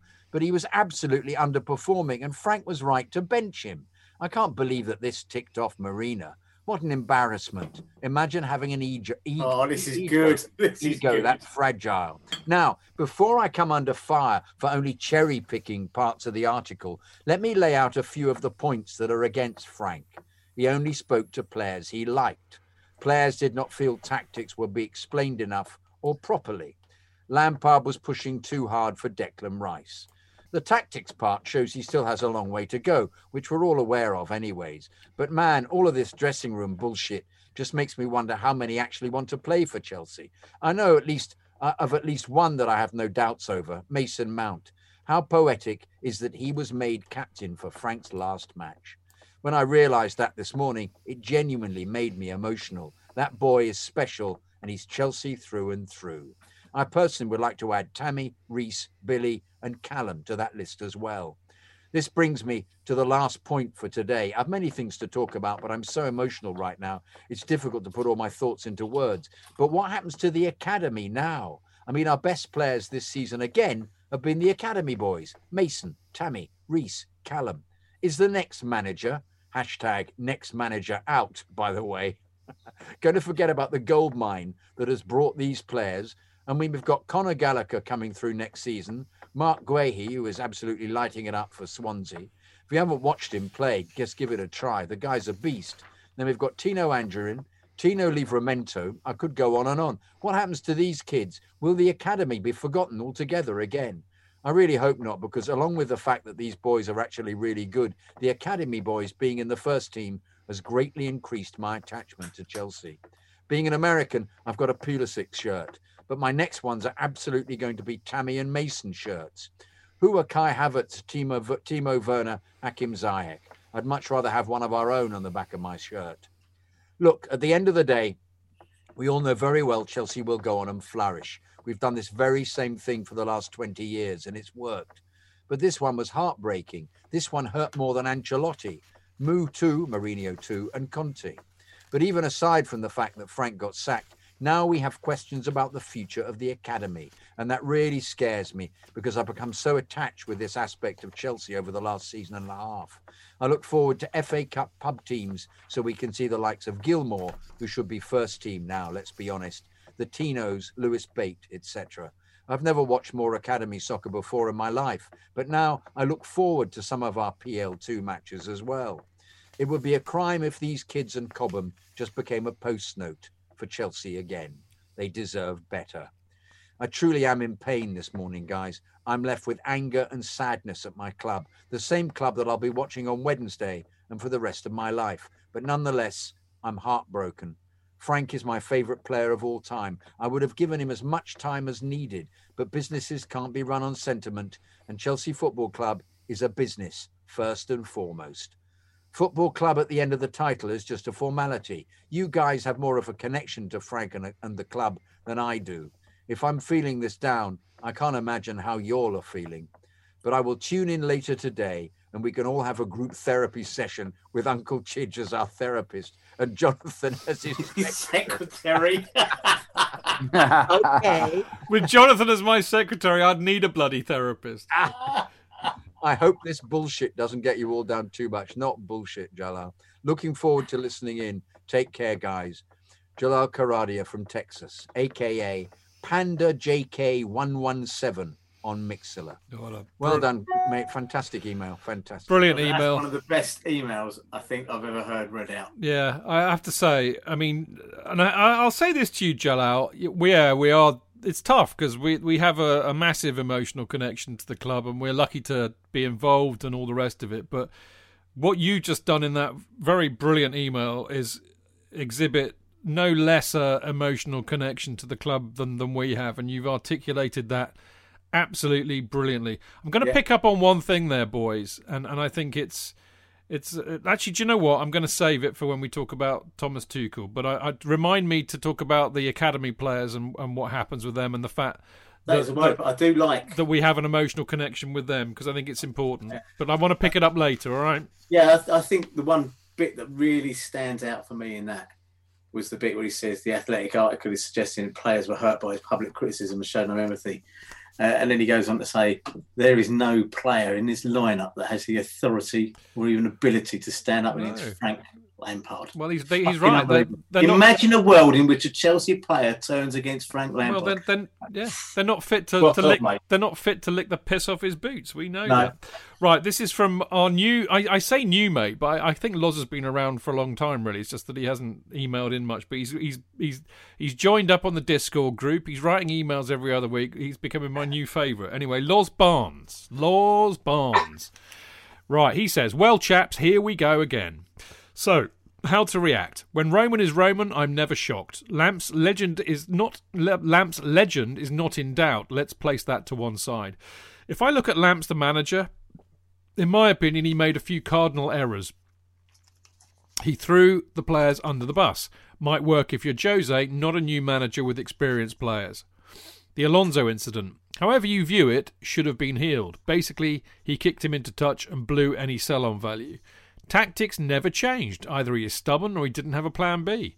Constant changes of the starting lineup weren't working. Read Rudy suddenly displacing Happy etc. But I think that was down to politics, Loz, as we've been talking a lot about tonight. I hate this for Frank, but he will be okay. I agree with that.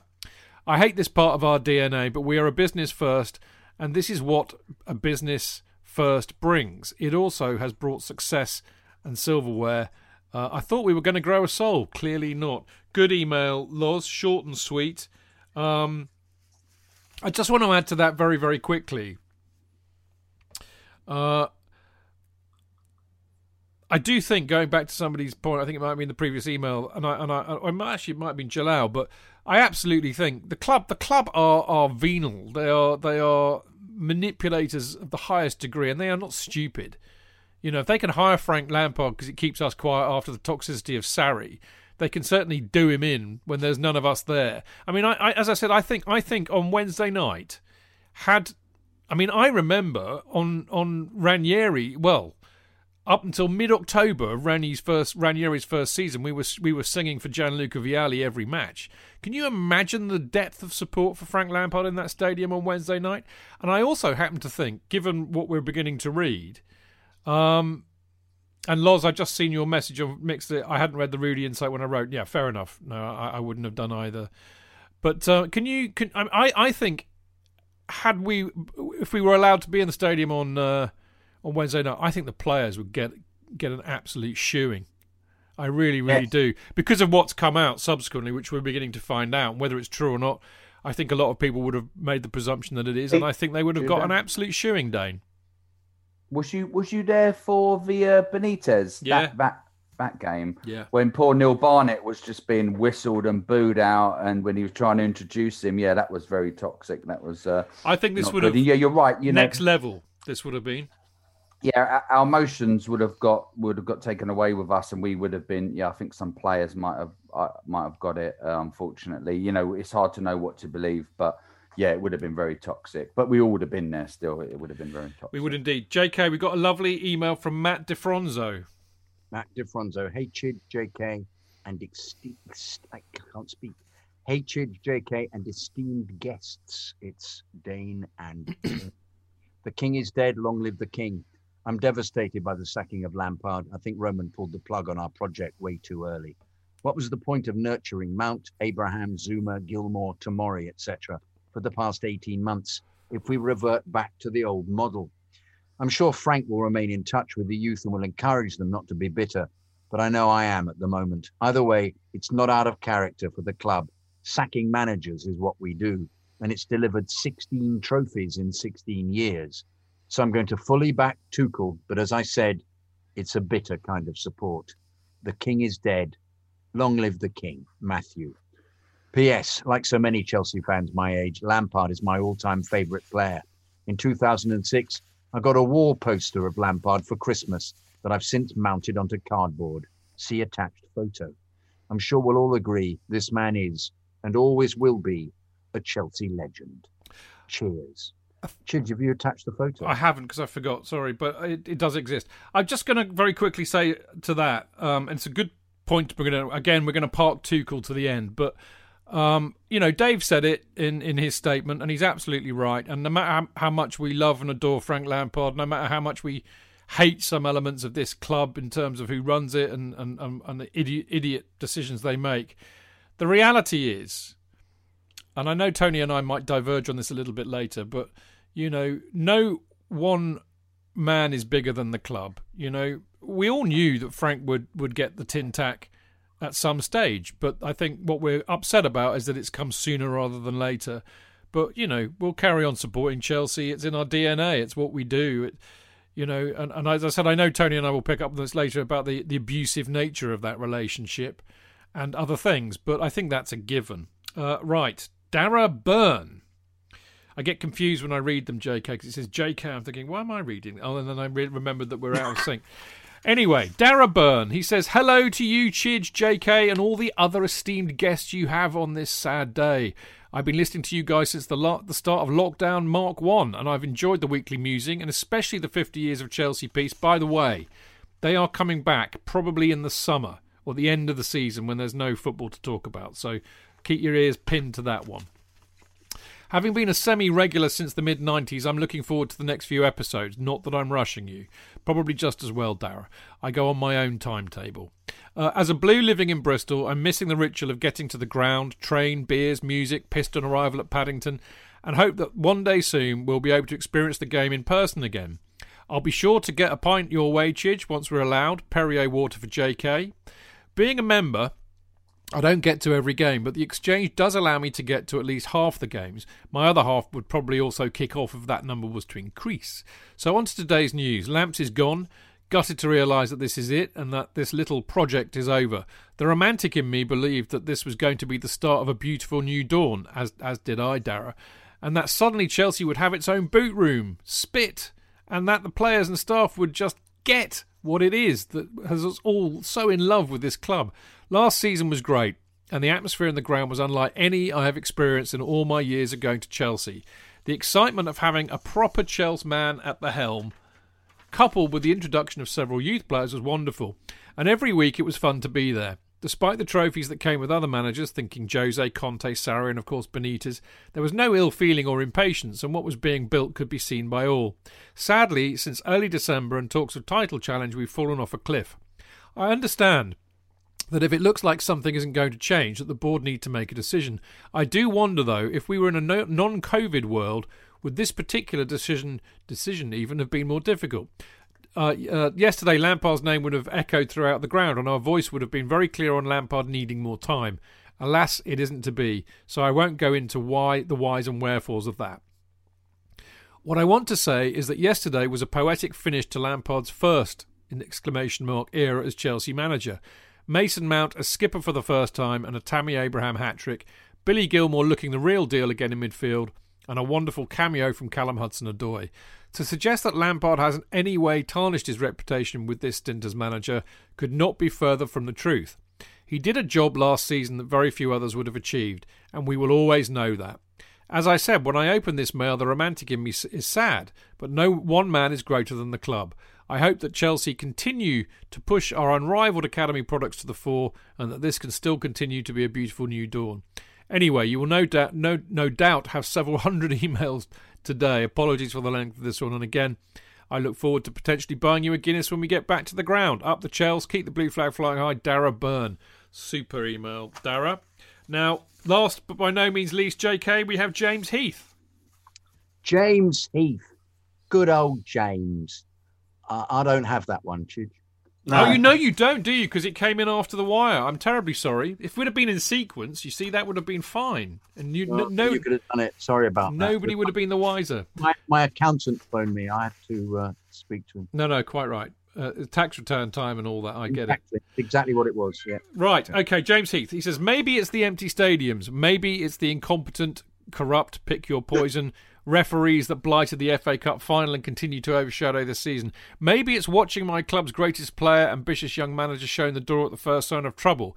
But I've never felt as heartbroken and out of love with football as I do today. What next for Chelsea? It seems like Tuchel. I'm sure he's a talented coach, but I'm also sure he'll face the same problems within our club, and I'm sure his agent will be smart enough to insist on a four year deal. He's got 18 months, from what I hear, James, in expectation of shit hitting the fan 18 months down the line. Obviously, quite prescient. Uh, the real change needed is the. Vi- Ooh, this is a bit naughty. The real change needed is the virus named Marina Granovskaya, an appointee whose only objective is her own self preservation. Well, controversial. There may be some truth in that. I really don't know. City used their billions to get the best names in football. Liverpool's American owners back their own nous to take an alternative path back to the top, and even the dumpster fire that has been Man United seem to have figured out that a plan with Ollie is better than a better plan than no plan. Meanwhile, we continue to cycle through managers and have no clear path forwards. I sincerely hope there was more to this appointment than he was the only German speaker available, as the Athletic leads us to believe. There is no one in charge with a damn clue, just a constant flux of change and chaos that no manager will ever be able to efficiently work with. Pep was right when he gave us a wide swerve. Watching Frank and the youth was a drug. Last season, despite the roller coaster ride was as if was was as if not more exciting than any season in recent memory. Super fucking Frankie Lampard. What a top email to end on, James. And I think uh, we're all in agreement with that. Are we not, boys? Dane? Yep. Uh, I've got six Instagrams if you've got time, small ones Make to read quick. out, or is it two? Okay, so bloody hell, that's quick. So, uh, Prejigar, Prejigar Singh, is that badly pronounced? Apologise. Terrible decision by the board. Lampard was building something special. Uh, Mohsen the man of Instagram. The saddest thing for me is that that this is that when he left as a player, there was not a proper goodbye, what I alluded to earlier. Now that he is sacked as a manager, there's no fan in the stadium to sing their hearts out with Super Frank chants, so he knows we are behind him. Forever a blue legend, he will come back hopefully one day as a more experienced manager. This is by KC52 Mugs. That's obviously his Instagram name. I'm furious at this decision. The project was all bullshit. They were never going to give him the time to see this through. They used a club legend to get us through the transfer ban and then used the first rough patch to fire him. Literally what you said earlier. I'm not at all surprised by this move, knowing our board, but pissed and disappointed nonetheless. Uh, Peter Johnson just says, absolutely fucking disgrace. And one more, which is I had to take a picture of off. Uh, this one's from Colin, who is CJM on Instagram. Hey, I'd like to convey my view that the idea of a project manager will never exist as long as Roman is involved in this club. I'm completely shocked and concerned that our club is total disarray once more by our own making. The Twitterati have a lot of responsibility for this injustice. The echo chamber created due to a lack of fans at the bridge contributed, and I would like to also point out that journalists are complicit to this. Oh, wait, there, mm. sorry. One more, last one. This is from Nick, who is NJL2009 on Instagram. I'm so upset about this, and I would have continued to suffer rather than see Frank sacked in this manner. But, and I'm half whispering this, the football has been dire for months, and I'm actually been feeling depressed watching this. It's literally ruining my weekends. I can see why the club acted, although I would have personally continued to suffer, as I know any win with Frank would have been so much better. A There very sad day. Indeed, it is. Well, look, um, there are good things in football, and there are plenty of good things in football supporters, and one of them is, uh, you know, really Mark Meehan and, and Cliffy Auger have been very much behind, and the Supporters Trust, of course, and that's the the sleep out that we did last year, and we're doing another one this year, and uh, the, the the news is kind of, you know, we we said something about it last week, but. Uh, the big announcement, I think, is tomorrow. But the Supporters Trust, with the full support of Chelsea Football Club, will be holding the second big Stamford Bridge sleep out on Saturday, the 23rd of March 2021. Uh, the event will raise vital funds for our next door neighbours at the Oswald Stoll, uh, Stoll Foundation, who provide homes and support for former veterans. Now, Oswald Stoll uh, provide homes and support for 500 vulnerable veterans and their dependents each year. With over 13 years of wars in Iraq and Afghanistan, many of today's veterans suffer from mental health issues, including PTSD and physical sensory disabilities as a result of conflict. Stoll supports those whose problems often emerge years later, those who find themselves unemployed, homeless, and on their own. They're often reluctant to seek support, having been trained to be resilient and stand on their own feet. Stoll is the only organisation of scale providing homes and support for veterans in London. The event through this year will be the event. Sorry, the event though this year will be different because of government lockdown restrictions. We plan for the Big Stamford Bridge Sleep Out 2021 to be a fully virtual sleep out, so you can sleep out or you can sleep in. I tend to sleep in as much as I can, to be honest. But anyway, it's a very simple. It's very simple this year. You can take part in the Big Stamford Bridge virtual sleep out either by sleeping in a location of your choosing, your front room floor, kitchen floor, garden, garage, or the shed. Not that one. Uh, that's all there is to it. Any Chelsea fan can take part, whether you're six or 60 years of age, and you can be anywhere in the world and still take part on the night. Families can get involved uh, too, and you may want to camp out in the garden on the night or do your bit to raise money for Stoll veterans. All money raised on the night will go to a wonderful homeless and support charity. The Chelsea Supporters Trust will be launching the Big Stamford Bridge virtual sleep out at the end of this month, as in tomorrow. So watch out for the online announcement and details how to take part and how to raise money. Like last year, we're looking to set up Just Giving link page to help people raise the money by setting up their own individual sponsorship page. That way, it goes straight to the charity and you do not have to collect it. Last year, we raised £27,000 and we would like to do even better this year. So, if you have any questions, please email inquiries at chelseasupporterstrust.com. Also, if you have any individual individuals or companies who feel they can help support the big sleep out, uh, get in touch uh, as on the email address I've just given out. Fantastic stuff. I'm sure it'll be a great success. Uh, and I shall be sleeping in my garage. Uh, now, after this very short break, we're going to wrap all this up with the final kind of uh, analysis of what's gone on today and what we think about it going forward.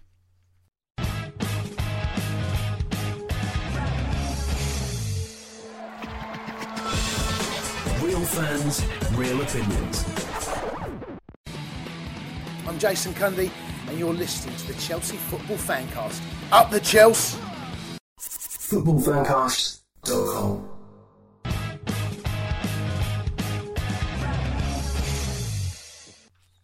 Right, welcome back. I'm Stamford Chidge. Of course, this is the Chelsea Fancast, and I've got the uh, munificent Jonathan Kidd, Munificent. You'd you never call me that ever. Thank you. the beneficent uh, Tony Glover, Beneficent. Wow. Yeah, uh, Google's beneficent. and the rumif- ru- runi- I can't even say it. the rumificent Dane Whittle. Yeah, Google that one for me, Tony, as well, will you? Yeah, will do. He's, he's, he's no Leonard Sachs, is he? No, I'm certainly Hey? not. I ain't got any white, no, no white gloves. Shimon, motherfucker. Anyway.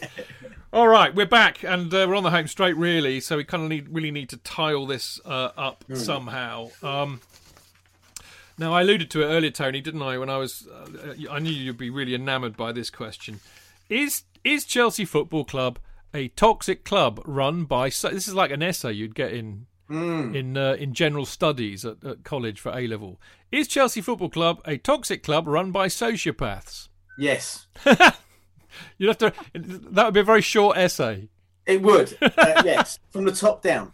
Right. So, you know, when you look at everybody that's there, um, they're either basically paid shills, the likes of, and, uh, you know, I've not really got any axe to grind with Bruce Buck or any of the others. I, But, I like Bruce. I have to say, Um, I like, and I've had dealings with you've, Bruce. You've guy. got, uh, you know, I, you, they, you, we've got what we always wanted. We've got somebody running a, a business side of it, Guy Laurence. Whatever you think of him, you don't hear about him on the football side of things. He's got nothing to do with the football operations, that's for certain. Yeah, he's there to make the money. Of course, he is. Yeah, um, you've got Marina running the football operations uh, stuff, you know, and and um, a very powerful woman in football, and that that's not a bad thing. However, it is it's the halls of Parliament, it's smoke-filled rooms uh, on Capitol Hill, um, it's all of that sort of stuff. Um, and and I, I take back to that quote earlier. These are people that are all just. It, it must be a terrible, terrible place to work with everybody worried about what everybody's thinking, saying, and doing, and, and who's reporting back to the boss and what they're saying and what the boss has asked for people to to, to report back to him. And I just think it's very Kremlin-like in that sense. That they're, they're, whichever way you look at it, you can call it stereotypical, you can call it racist, but there's something very, very Russian uh, indeed about the way the club is run. And I think that over the years, um, and JK will probably disagree, I know he will, in fact, that has, to me, it's led to a disconnect with the supporters. I do believe that more and more supporters, possibly of my age or my generation, uh, are looking at this and thinking there's less and less there for me. Um, I think any empathy with the supporters, I'm not going to go through a bit point by point, but anything empathy, empathy with the supporters is, is gone. They can put a show on. They can say, "We really care about you, supporters. We love you." When in truth, they fucking don't. They don't care. They don't give a shit. And and you know, we are. I'll go back to what I said. We are almost that AI logic-driven corporate brand. We're just a, a, a, corporate crushing machine. It's about the money, the dollars, uh, the sponsorship, the TV, uh, and everything like that. And, and it, not in my lifetime, perhaps, but supporters are becoming less and less relevant. No matter what he said, it's the inexorable surge or movement towards a Euro Super League. That's going to fucking happen. I don't care what FIFA and UEFA say, that is going to happen. And we want to be riding the Tigers back when that happens. There's no question in my mind about that. Tony, So, yes, it is run by sociopaths. And yes, I do think that Frank sacking will become an irrelevance one day, as will football managers, because we've spoken before about it on here. The link to the supporters is primarily through the manager of the club. They give the post-match interviews, the pre-match press conferences. We get everything from them. We get tweets and that from players, but you know they are tightly controlled by the media people at the club. The manager is the link, and once you remove that, or you lessen the relevance of it, your main umbilical cord, your main link with the club has gone. It's fucking finished. Well, I was going to say, just to add to that, Tony, that um, it's come at a really bad time, hasn't it? And I mean, I know this is something that you've alluded to, and I, and I have to say, quite a lot of people of our generation, you know, we, you know, because we kind of grew up at a time when we were a bit more starry-eyed watching and supporting Chelsea, but also later a time when Chelsea on the pitch were pretty rubbish. It all became about who we went with and the pubs that we drank in. It was the whole day, and and the emotional connection is as much part of that as it as it is to to the football. And and you're talking about a time now when we're not allowed to go. We know what a load of old shonky bollocks football on TV is. We know that there's a lot of stuff we don't like about modern football, and devoid of that, you know, weekly ritual of going to. As I said early on to you, Tony, 880 quid, you know, a year to go and see your pub, your mates in a pub is a bit stupid. Yeah. So I'm, you know, the fact that it's come now, I, I just do wonder if this might be the final nail in the coffin for a lot of people who've found that there are better things to do. Yeah. Can, can I come in there and be a little bit, um, Yeah. uh, um, what's the word, uh, outrageous? Don't you think that if Tuchel takes over and they start playing really well, Well, I'm gonna. Can I talk about Tuchel last? And you can bring that in then. No, but it, it, all right, I don't even. Let's say the manager, whatever manager comes in, and That's takes over, yeah. and then manages manages to get a, ring- a, a, a successful side together. That we will forget about this, and we will we will put our Well, support behind this this man because the club is doing No, so. well, all right. Let, us get into it now. I, yes and no, but again, I think it goes right back to what I said at the beginning. It depends on whether you're bound to the club because of the emotional connection that you have with it as a whole, or whether you're more connected to, you know, being entertained by watching great football. Whether you want to see your side win, whether it's all about winning trophies, I think I think if you're more into that, then you you get hooked back in really easy. I think if if you're if it's about an emotional connection with a club that clearly doesn't want you to have an emotional connection with it, it's easy to make that separation. Can't you have all of that? Well, Can't yeah, you? of course you can. An emotional connection with the club, desire for the club to do well, yeah, and, and a joy with watching the team play well. I and- do. and associating with players who you think are brilliant. Well, I do. Isn't it part of that? How long Yeah. have you been doing this show with me for? Um, couple of weeks. about about eight years, I reckon. So Yeah. you know, every week when we play brilliantly, how excited and I'm like a five year old kid again. I love it. You know, that, that's that's my point. Won't, aren't we? Aren't we slightly? Yes, but I think we're, the- we're wallowing in today because it's not what we wanted Well, or well, I think the point that I'm making is that I am not a 21 year old kid. I'm not a 14 year old kid anymore. I've got other things in my life. I am a bit more cynical. I am more we- world weary, and I have been browbeaten by this club who fucking hate the ground I walk on. Remember, I deal with these people. I know what I know their venality in every shape and form. So why why do I pay so much money to be abused every week? But this, this is exactly the point I've made on Twitter today. At the best part of you, if you, you say like your 900 quid a year for your season ticket, add on however much, if I go up on the train, it's going to cost me an extra 40 quid a game or whatever. Then you add all the other money on it. So you're talking, you're not talking insignificant amount, amounts of money. And then suddenly, suddenly, pandemic happens. You can't go to the ground, you can't go to the pub, you can't do anything. So you're, you're indoors, and every game is being streamed, and you can watch the games you want, which for me are generally only Chelsea, right? Uh, and if any other games on, it's because of, of a background interest, so there's nothing else on. And a realization that there is a bit more to life, and and I do miss it. But I tell you what, I miss I miss having a pint of Guinness in the cock. I miss meeting Julie and Diana, and, and I miss meeting all those people, those lovely people that, that we mix with. But the actual slog of going up there, going into the ground, watching sometimes some of the most soulless games or whatever. And and and, and look, this isn't a Chelsea thing. I put in, I put into the, I was comment, it was the fan cast, or it might have been a virtual pub was today. That note I got from my mate who's a Manchester United fan, right?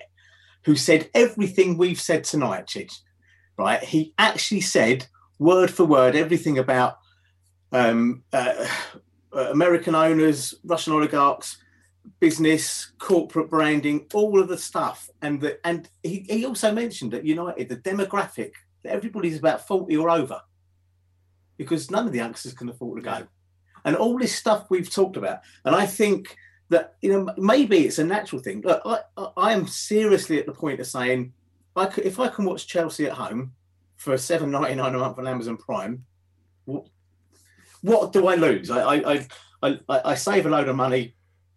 I can meet you in a pub in Chichester with, with Dane and we can have a good old drink or whatever if we wanted to. I'll miss it on the day. Of course I will. But is that enough? Is that enough of a connection to a club that, as you said, hates the fucking ground I walk on and Well, doesn't give a I shit? think. I mean, Dane. I know. I know you want to come in, Tony. I'm going to let Dane come in because he's been waiting Yeah. very patiently. Then I want to go back to the abusive relationship, which I know is a real hobby horse of yours, Dane. Yeah. Oh yeah, no, I just wanted to jump on what Tony said about you know potentially we'll be able to watch all the games. What I don't like about being at home is the defeat stays with me longer.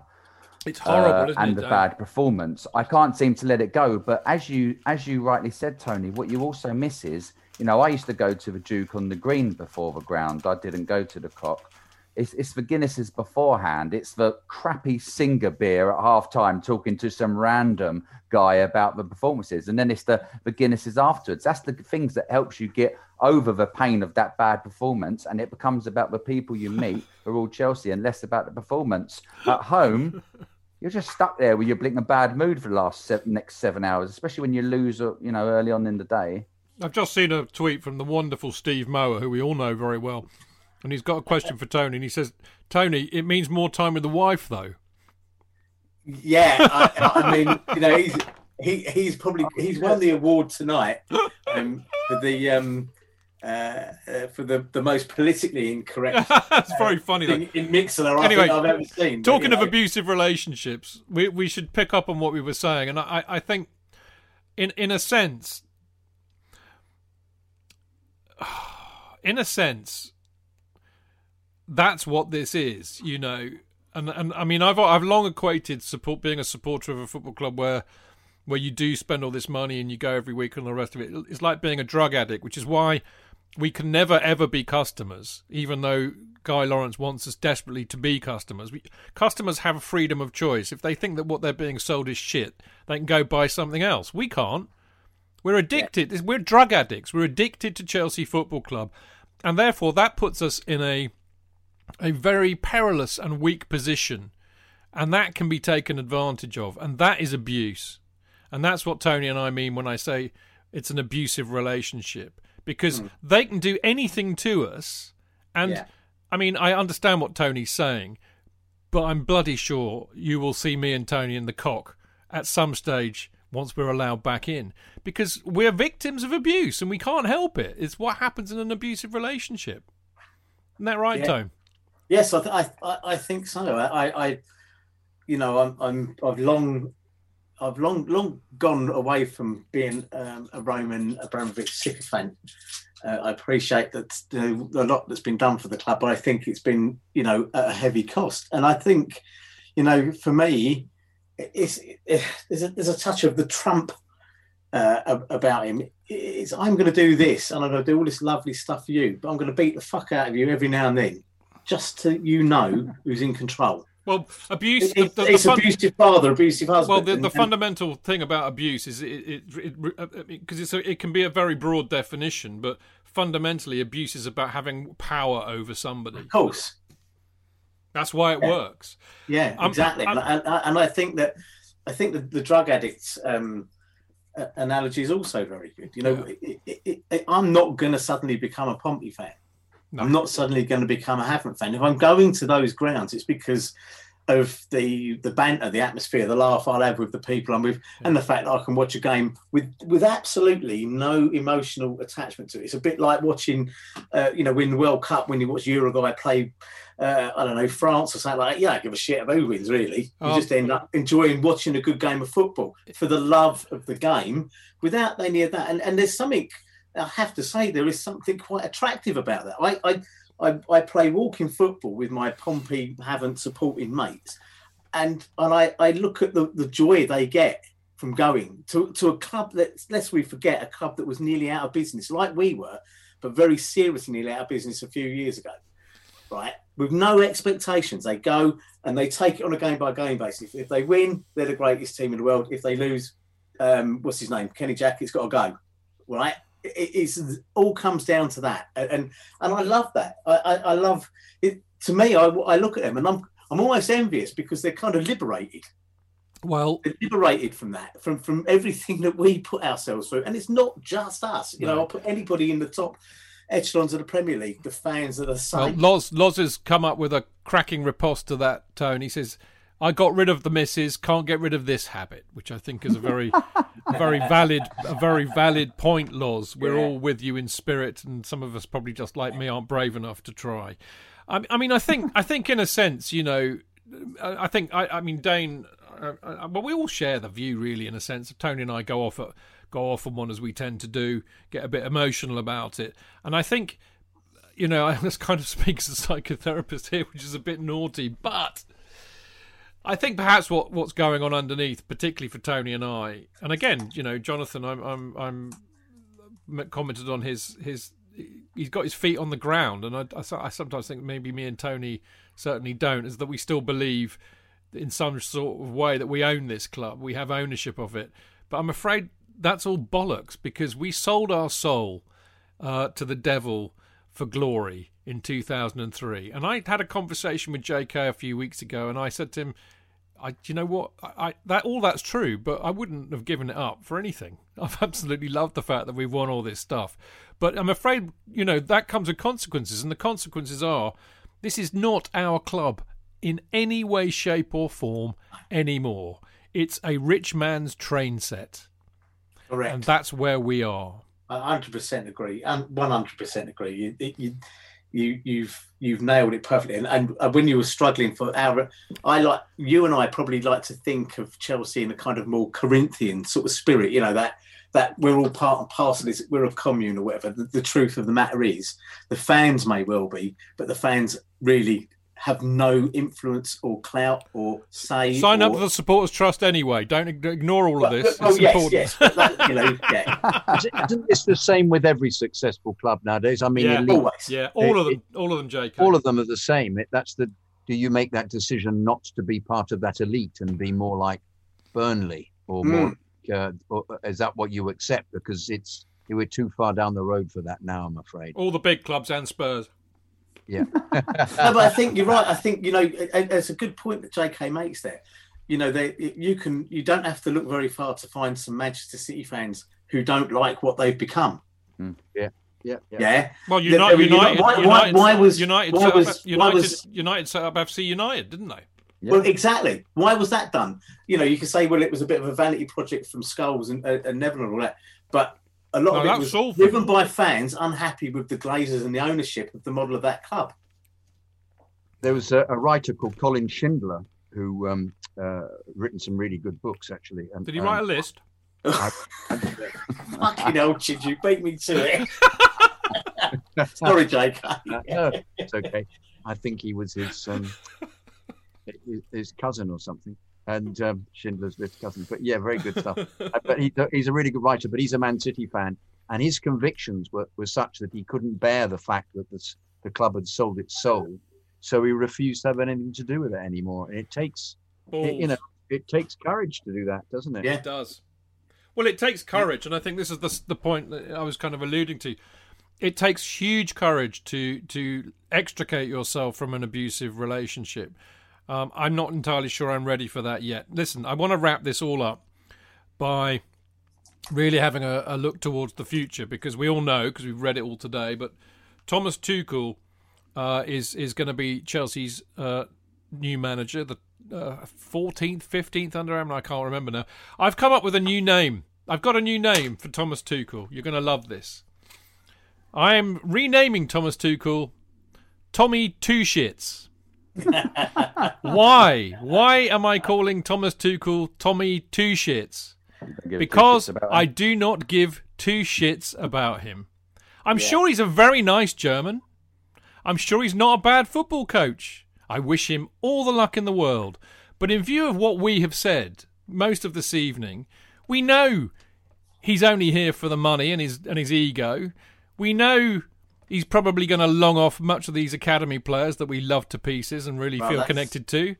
And we know he's going to get sacked in 18 months. So what is the point? What is the point of the hang on, I haven't finished my rant. What is Oh, the sorry, point? sorry. What is the point of, of I mean, you know, I'll back him, he's a Chelsea manager, but what is the point of any emotional connection to this guy?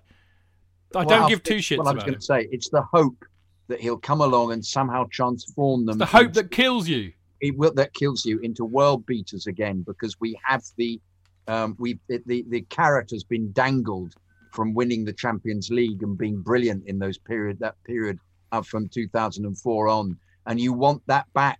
You just yearn for that. You want to see great players. You want to see great tactics on the pitch. And he he plays a very specific way that isn't the way that frank's been playing at all. And it uh, and it, you know he was playing with neymar and mbappe and it's hugely on the break and it's Oh. very, very quick football. You know, you think on. it might work. Oh, come on. What your objection? on, JK. The man is in charge of PSG. You and I could win what he won with PSG. No, I'm not. I'm not denying that. I'm not denying that at all. I'm just looking at the football he had and the players he had. But let's Well- just so let's see. Let's let let's not let's not let's. It's going to be an an adventure again, as it always is. two and we, you German know, Cups and two League Earns. Well, there you go. Wow. Well, no, I, I'm I'm I'm not willing to. Uh, I'm not willing to be disappointed in him before he starts. I'm sorry. I've got you got to But give I him think a that's go. the point, JK. You know, if it was Rafa, then I'd have a reason to Oh, hate him. do. we would hate him absolutely. You know. We thought there was a period. I thought this would have been perfect to put Rafa in charge. Yeah. wouldn't it? Well, we were joking there- about it, there- weren't we? We were. There'd be no no nobody to shout at him or abuse him or boo him. So- So it would have been absolutely brilliant. But So I think it- that would have But, but this is but this is why I'm calling him Tommy Two Shits because Yeah. I'm ambivalent. That's what I'm Uh, saying. I don't that. give two shits. It's pointless I, I'm giving two almost at the point of suggesting that we have a board of selectors. I'll tell you what. No, no. You know, you know, yeah, but uh, tactics. you know, Well, why? why potentially we potentially we may already have a board of selectors. well. I forget the, stories board. Forget Carlo the yeah, but for, forget the board. Why? Why doesn't Roman just make himself the bloody manager? That's clearly yeah. what he wants. Yeah, and, and, and if you read those, I don't know, was it in Carlo's book where he said he was told he he, he had discussions on the training pitch with Roman Abramovich about the tactics that Roman thought we should be using and the players he should be picking. Uh, You know, you, you say what you like. At the end of the day, a rich man's train set is the best description of the club as it stands now that I've ever heard. Okay, that that's what it is and, and you can say that well yeah but he cares about the club. A rich man might care about his fucking train set. I'm pretty sure rod stewart with his 500000 pound train set cares a fucking lot about it. It's still a fucking train set to him. You know so i, I you know again I'm, I'm not standing here tearing up things and saying this is the worst thing we've ever done. I think it's just a shabby way to treat somebody but fine whatever. Tone, Tone. Do you He'll know, move do, on. do you know anything about? I mean, Dane and and Tony. Do you know anything about Tuchel? I mean, Jonathan's, you know, obviously quite Yeah, I do, au fait with his PSG record. What, what, what do you know, Dane? Well, I know Demba Ba don't like him very much. Oh, because he's Uh, racist, uh, isn't he? neither, neither does Thiago Silva. he, said he, yeah, he said he uh, sort of alluded to that uh, Demba Ba had, you know, caused all the problems and that, you know, when the fallout, when, uh, you know, I don't know if it was the full official or, or, or one of the PSG coaches said something uh, racist or or, or Yes. referring his his, his colour, and I think uh, I think uh, Tuchel just wanted to get the game on, and he, his words was not very uh, yes, it understanding. was about playing down the racism helpful. aspect, wasn't it? Yeah, yeah, and he said, yeah, to, to, he just wanted to get on with the game. I'm not sticking up for him, but he, he yeah, he was, uh, he, he wasn't very helpful. Demba Ba did an interview fairly recently, didn't, and he said, uh, you know, I'd like to have a chat with him privately. so I don't know what he means by that. Yeah, you know, I, I don't know if people know my background. Sometimes maybe people get bored of it, but obviously when uh, when uh, us US fans sort of found out that Christian Pulisic was uh, coming on the scene at Dortmund, many of us you know, wanted to see what would a fuss about. So he was Tuchel was obviously in charge, and uh, so I watched, you know, quite a few of their games, hoping to see a glimpse of Pulisic. And uh, yeah, he, he, does play a, you know, a, good style, attacking. He likes players to be, you know, fast, lots of movement. So I don't know where I was getting a lot on Twitter earlier about oh, Jorginho and Alonso could be in this team because they're certainly not his players, but apparently he was fans of him. I don't know how that works out. Yeah, I- I'd go on more how I saw Dortmund play rather than PSG. I think PSG is a team of personalities, and you, as Tony said, you know, one of us lot could manage them. But Dortmund, they did play, you know, central counter-attacking, attacking game, lots of movement, lots of switching of positions, pace, and but he has fallen out with three boards. You know, I think he was manager in Ma- Mainz.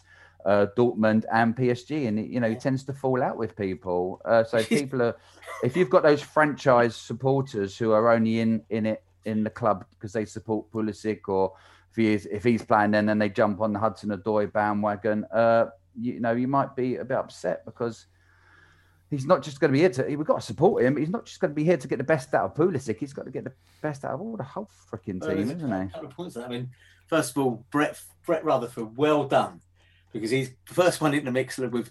Did you even watch PSG last week? so well done to him for that, because me and him had a little little disagreement earlier on. But I, I agree. But then uh, Neil Barnett, he put out a very astute tweet today where he said, you know, if if the if we've deployed a German on the basis that we need to give help to Werner and Havertz, um, we employed Rafa, didn't we, to help Yeah, out Torres. Torres. That work out, Yeah, exactly. you know. Mm. Too But much power for the players. Too much, you know, Yeah, I, you know, too I- much I- I- face saving by the board for bad decisions. Yeah, I, I, I personally think it's let's jump on the German band, uh, German manager bandwagon because look at Klopp, and he followed Klopp, so he must be another Klopp, and I, I, I just- think there's a little bit of that. Well, it's it's, it's as I said, it, it it's just basically smacks of a lack of football knowledge and intelligence, doesn't it?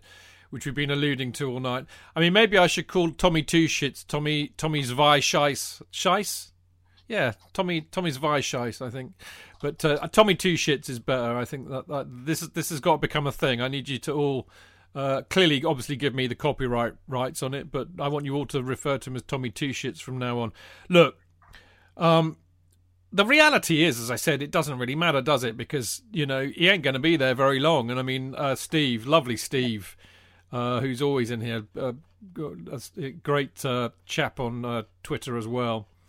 But he he's uh, Steve Morgan, that is, I think. Anyway, he he said something very interesting about what. of course, I've lost it now because there's so many comments on Mixlr. You are brilliant at that, and I love you for it. Um, yeah, he was something about Kevin Hatchard, Steve. Yeah, no, Andy Brassell, who's a respected World Football Journal. Uh, well, I know this because I listened to uh, Trans Euro Express on Sunday nights with Danny Kelly, which is probably the best show on football on the radio. Um, anyway, Andy What's Brassell? What, what channel's that on? Talk Sport. It's the only decent show on Talk. Sport. I like Danny Kelly. Yeah, he's good.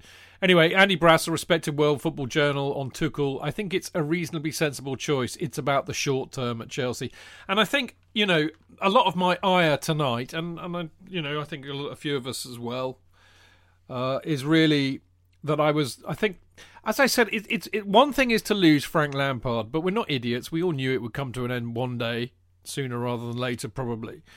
It's the fact that the you know the, the, the longer term view you know getting away from this short termist idea which we we know has led to a lot of the problems that we're currently facing. The fact that we've got loads of players who aren't good enough because we've had so many different managers over there. All these things is about to return and that idea of actually doing things in an intelligent way with a more long term view seems to have gone. And i think that's for me actually that's as as as painful a loss as the loss of frank lampard which Yeah. might be a weird thing to say but that's kind of where I am on it. I- F- final comments, boys. Tony, then Dane, and then Yeah, the, okay, leave so the my- la- last best to last. Jonathan last. Okay, so I, again, I'm, I'm with you. I, I, I feel nothing but complete apathy um, towards him, um, and it might have been slightly different. There were two two coaches that I probably would have thought I would have accepted uh, easier than than, than him. Uh, one of them uh, being Hasenhüttl, I think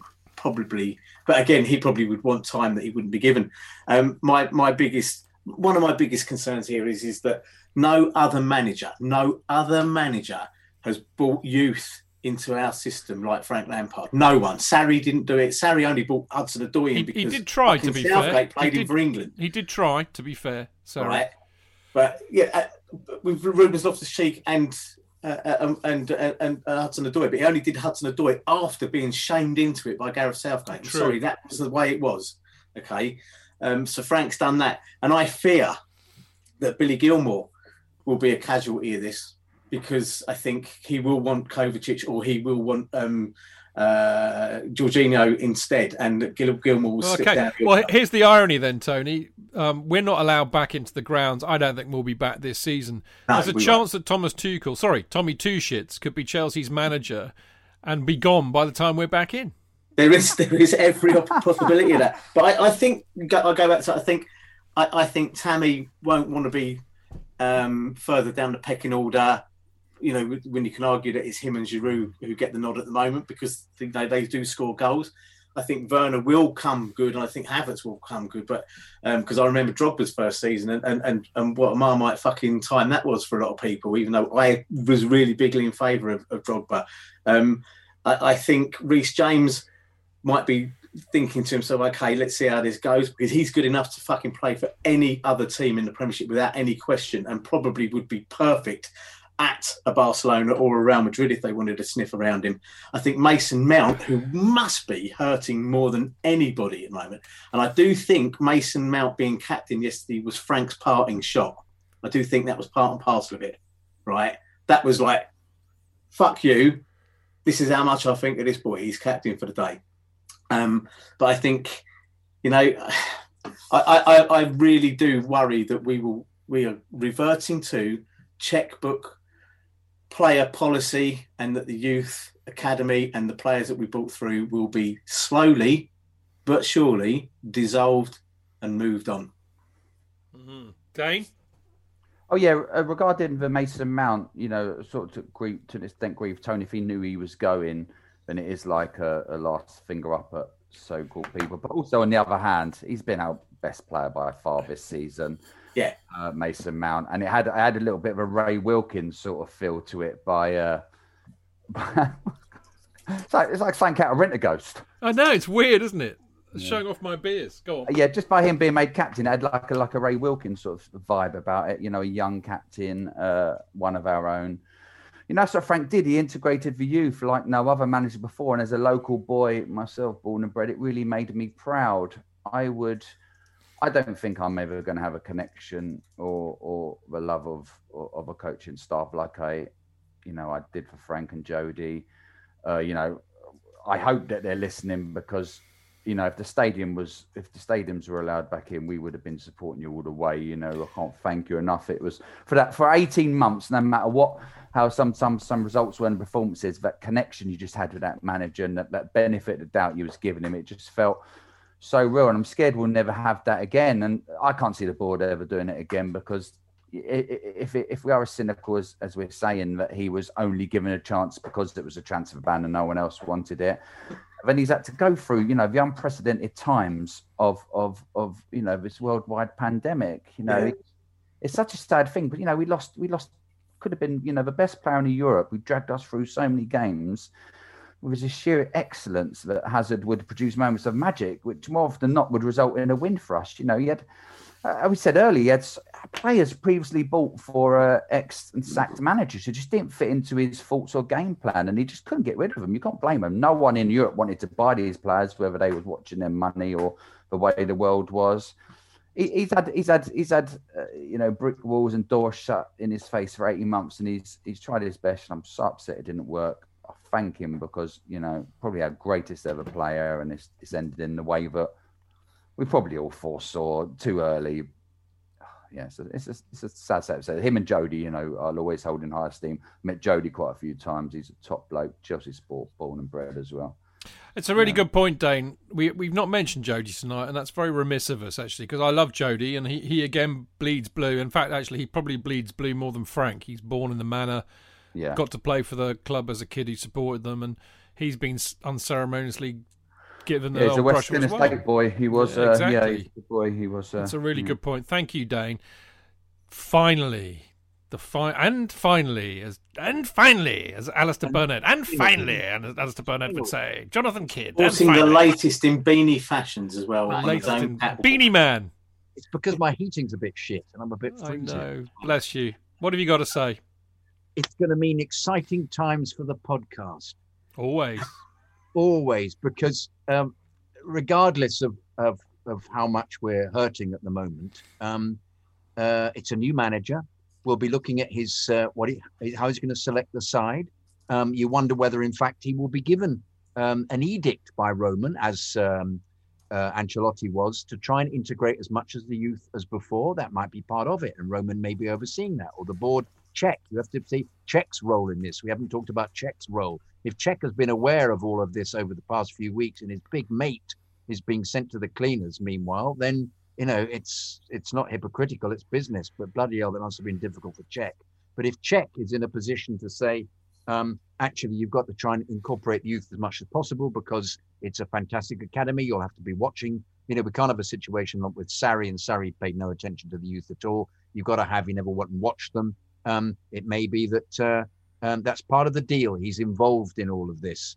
Um, and um, it will be exciting to see what team he selects. It'll be exciting to see uh, what he attempts to do tactically. So it's a new beginning, and we must um, we must get behind him and accept the fact that uh, we could end up because of the the uh, the dead manager bounce bit that we could end up finishing in the top four with ease. Just because the players will then be wanting to impress him, you'll have people making much more of an effort than they did before, and he might come up with a way of making them play uh, a lot differently and um, and possibly even better than Frank was achieving at the end. So this may be an absolutely positive thing to be doing. And remember, we've got um, Atletico coming up, who've only shipped six goals, and we the club is very keen for something to happen. Yeah. And he's he's tactically. So we might uh, we might only lose four 0 rather than maybe eight. Like, all right, Chid. Yeah, yeah. Thanks very much for that. Yeah. Okay, we might. On the other hand, we might put up a decent. Let's. We've. It's all to play for. We're looking at it, and it, indeed, after six weeks of this, we might say he's shit. We've. Uh, what we're going to do? He's not going to be around for much longer. But uh, nonetheless, we are um, embracing. We'll have to embrace a new manager, and uh, and I'm I'm all for it because we'll have a lot to say about it. The expression "shagging somebody else while your ex's body is still cold" springs to mind. No, it. it well, that's up there with rich man's train set. That is fucking hell. y- y- yeah, if you want to put it that way, but I'd rather, Just- I'd rather put it. I'd rather put it as it's the new manager comes in and we just see what he does, Yeah, and we talk, and we talk about it. I'm staying with. I'm. I'm That's jolly sensible of you, uh, JK. Thank you. Chidge's Thank you one very was much. better. Thank you. Oh, Oh, I know. I have, I'm not competing with Chidge in the slightest. That was that was absolutely beautifully um, um, um, stated, Chidge. Fantastic. Well I'm, done. I'm, I'm staying with uh, Tommy Two Shits. Anyway, look. In all honesty, look. Here's the thing, people. And I mean, actually, I, I- I'm I'm gonna about I'm about to do the outro, but before I do that, um, and actually, Mark Meehan says, "Good job, not the other way round, Chidge." Yeah, right. That's very true, Mark. Uh, there's a word for that, and it begins with N, and it's not it's it's not Nagelsmann. but anyway, look. I mean, in all fairness, and this is why I love Jay. I mean, there's million. There, there are as uh, as many millions of reasons I love JK as the other millions of reasons that I was going on about at the beginning of the show. I hate him. Yes, but I have to say, bless his little heart. He's as as as as Anne Lester has said. JK, JK is trying to be positive, and at the end of the day, this has left us all feeling thoroughly sick to to death today about Frank and the end of that dream, and uh, you know the unfair way in which we think it's done, not being given the opportunities, and all of that kind of thing. But it will pass. The pain will pass. Um, you know, and life goes on, and football goes on, and Chelsea will go on. And- Podcast goes on. yeah, the podcast. I mean, look, if, if Chelsea got blown up tomorrow, we'd just come on every week and waffle about something else. You can't get rid of us. You can't get rid of us that easily. No, no, no, no, no. I mean, you know, we could have talked about the cricket tonight. At least England won today, JK. Yeah, great. Exactly. Anyway, life goes on. Chelsea goes on. Football goes on. The Chelsea fancast goes on. But I do hope that in what is quite a long show, uh, about two hours fifteen minutes, uh, we've had so many of you in Mixlr tonight. Um, God, there's still more, more in you, more of us, of you in there now than there are, normally are at the start of a show. So 239 it peaked out. I think. well, I do hope that you we've helped you get through it tonight. I do hope that we've helped you mourn a bit, feel a little bit better, and I hope that you'll be with us uh, on Friday uh, this week to to keep going because that's basically what you have to do. You got to accept it and move on and look to a brighter day. And J.K. in his own inimitable way. I think managed to put that brilliantly, and I love him for it. So uh, I am afraid that that is all we've got time for this week. JK and I will return this Friday, in fact, at seven o'clock, live on Mixlr for the preview show with uh, not Dean Mears. Actually, Dean, Dean needs to swap with somebody, so I need to figure that out. Uh, but we will have. I'm really looking forward to this. We're going to have Adam Newson uh, from Football London uh, on the show with us, and we will be looking back at the Wolves game, which no doubt will win about six 0 uh, Werner will get five goals. You know, this is how this is how football is. We've been around a long time. Absolutely. We've been around a long time. This is what happens. Uh, and of course, we'll also be looking ahead to the Burnley match at the weekend. Uh, hopefully, we'll have a Burnley, uh, you know, uh, opposition view as well. So there you go. You got that to look forward to. I can tell you that Dino has already sent me um, the latest episode of Went to Mow Kingsmeadow podcast for the Chelsea FC women's team. I can guarantee you that it won't be going out tonight because this is going to be take me about two hours to put up. But there you go. Uh, well, obviously, we'll be back next Monday as well for the Chelsea Fancast reviewing the Wolves match and the Burnley match, and uh, looking forward to the Spurs match. Goodness gracious me! If if if Tommy Two Shits loses that, man, there'll be a contract him. on him. There'll be a contract on him. Anyway, JK and myself will be joined by Mark Mayan, Meehan even, uh, and uh, or Eddie McCreadie's Blue and White Army, for those of you who know him, and Sam Ingersoll making his debut on the Monday night show from Football London. So that'll be a good one. So the Mark's Ch- just offered himself a Friday, you know that. oh, Mark, do you want to? If if you don't mind doing Friday and Monday, Mark, go for it. well, you consider yourself booked. Book him, Dano. If you maybe you can confirm you can do both because that would be you? lovely. Your if you could. secretary book him for you. No, no, no, Hey. he- he's busy. Is- Is that okay with you, JK? I'm not sure. I'm just got to make you a coffee first. so what Marina No. says to Roman? Yeah. An Irish coffee. Yes. He Anyway, needs, he needs to take his glasses off and his beanie off and shake his hair out. I think he looks great. I think this is a good look. This is no, no. I, beanie on, Yeah. beanie back I'll on. put it back on again. Yeah, yeah. No, no, no, no, no, no, no, no, no, no, no. It's enough. We love you as you are. Right. The Chelsea Fancast is available as a podcast on chelseafancast.com, Acast, Apple, SoundCloud, Spotify, as well as other podcast distributors. I do believe it's on Alexa. I have to say that she's woken up. I knew that would Yeah. happen. I knew that Yeah, would my happen. one did. Yeah, yeah. So uh, play Chelsea Fancast on Alexa. Alexa, play Chelsea Fancast. Alexa, stop. Chelsea fan cast from Amazon Music. Resuming Brighton Rocket. Chelsea fan cast number 521. They're well, well behind. Alexa, stop. Anyway, there you go. Proof you can get it on Alexa. So there you go. Um, now the uh, iPad Hub, the uh, I, um, iPhone, whatever you call it. I've no the, idea, mate. This technology. I mean, Dane, Dane's our technological expert. Anyway, where was I? Now, talking of which, talking of podcasts, you can find the Chelsea Fancast and other Chelsea podcasts on the CFC Blues app, as they tell you here. Uh, now, quick shout out for Patreon. I have to say, I'm I'm just hugely.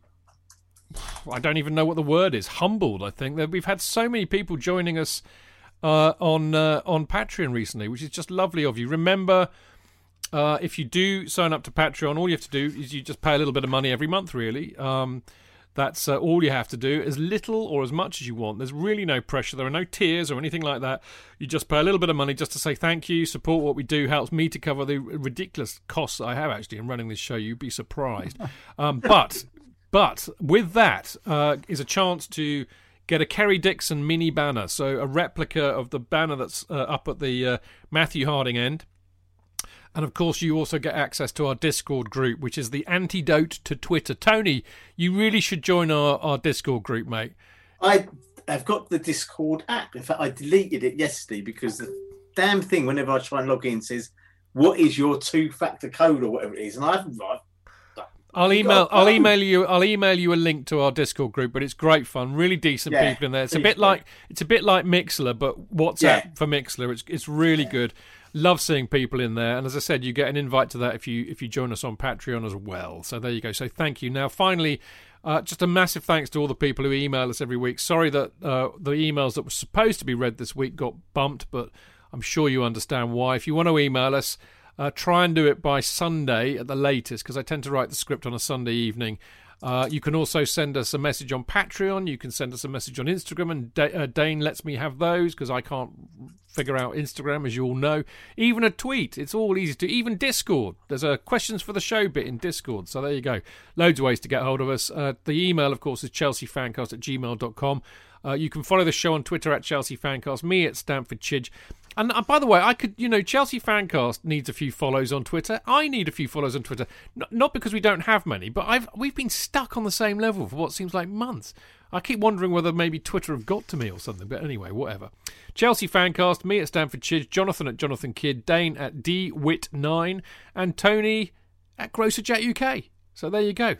Uh, Tony, uh, I mean, I have I feel much better, and it's not just the beer; it's your company for the last two and a bit hours. it's been great, isn't it? It has just what um, we needed. thoroughly enjoyed it. Even though uh, you know J.K. is now looking like one of those teenagers you see on CCTV um, crimes that are sent out. You know, have you seen this person? Was he trying to rob a bank earlier or building Mask something? on. I've just got my mask on. This is where it's going to be from now on because the, Yeah, the yeah. virus is Um, getting worse and worse. Yeah, I, I, I, I, I'll be honest with you. I had expected it to be slightly more confrontational tonight, um, and I'm glad it hasn't been because I think even though no, well, possibly I think, but um, I, th- I think it's quite nice that we have this sensible debate, even when we disagree.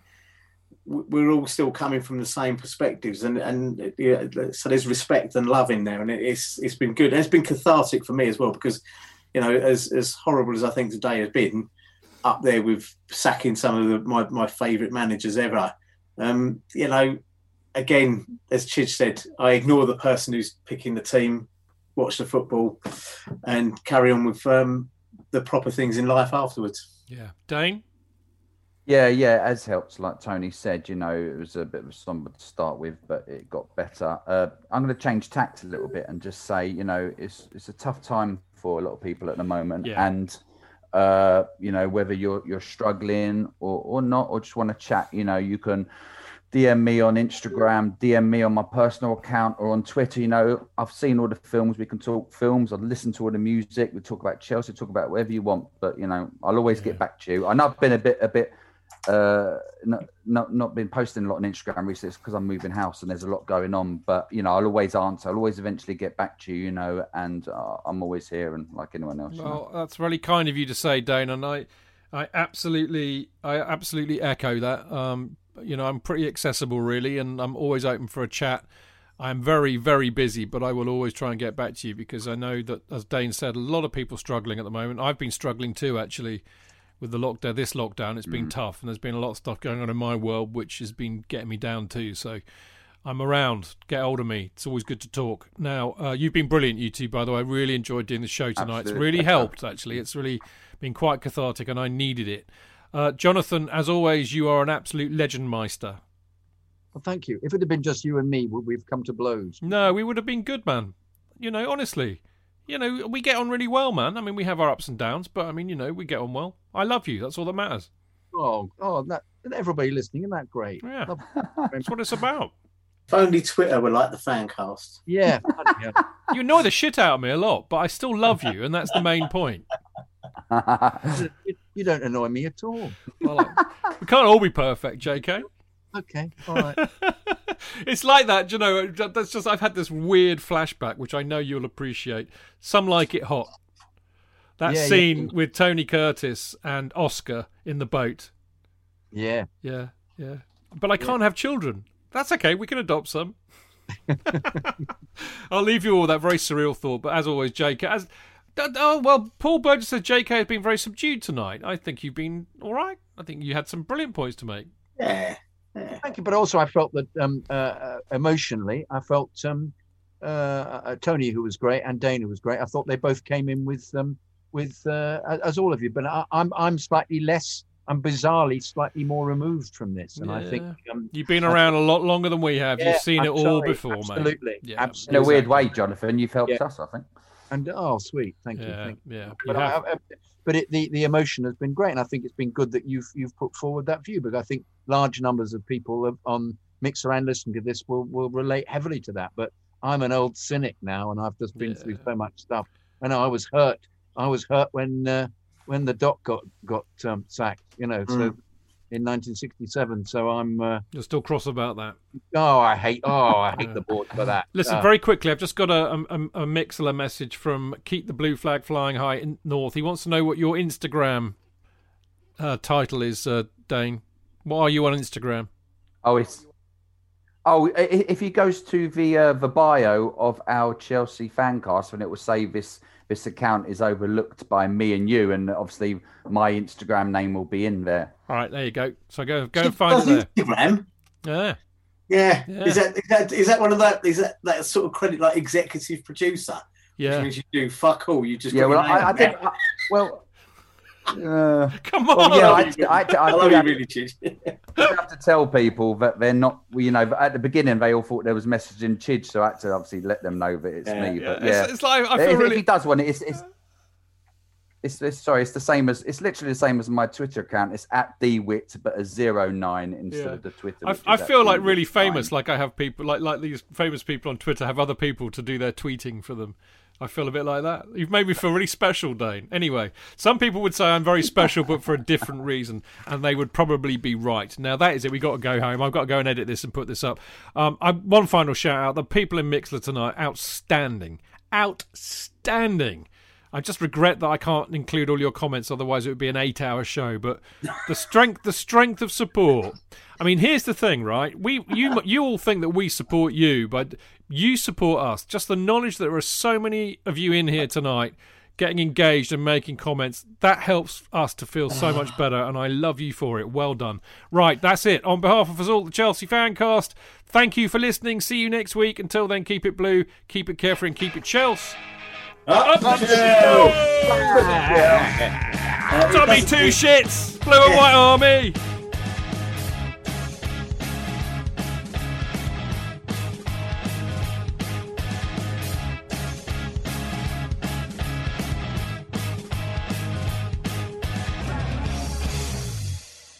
It's the 90th minute.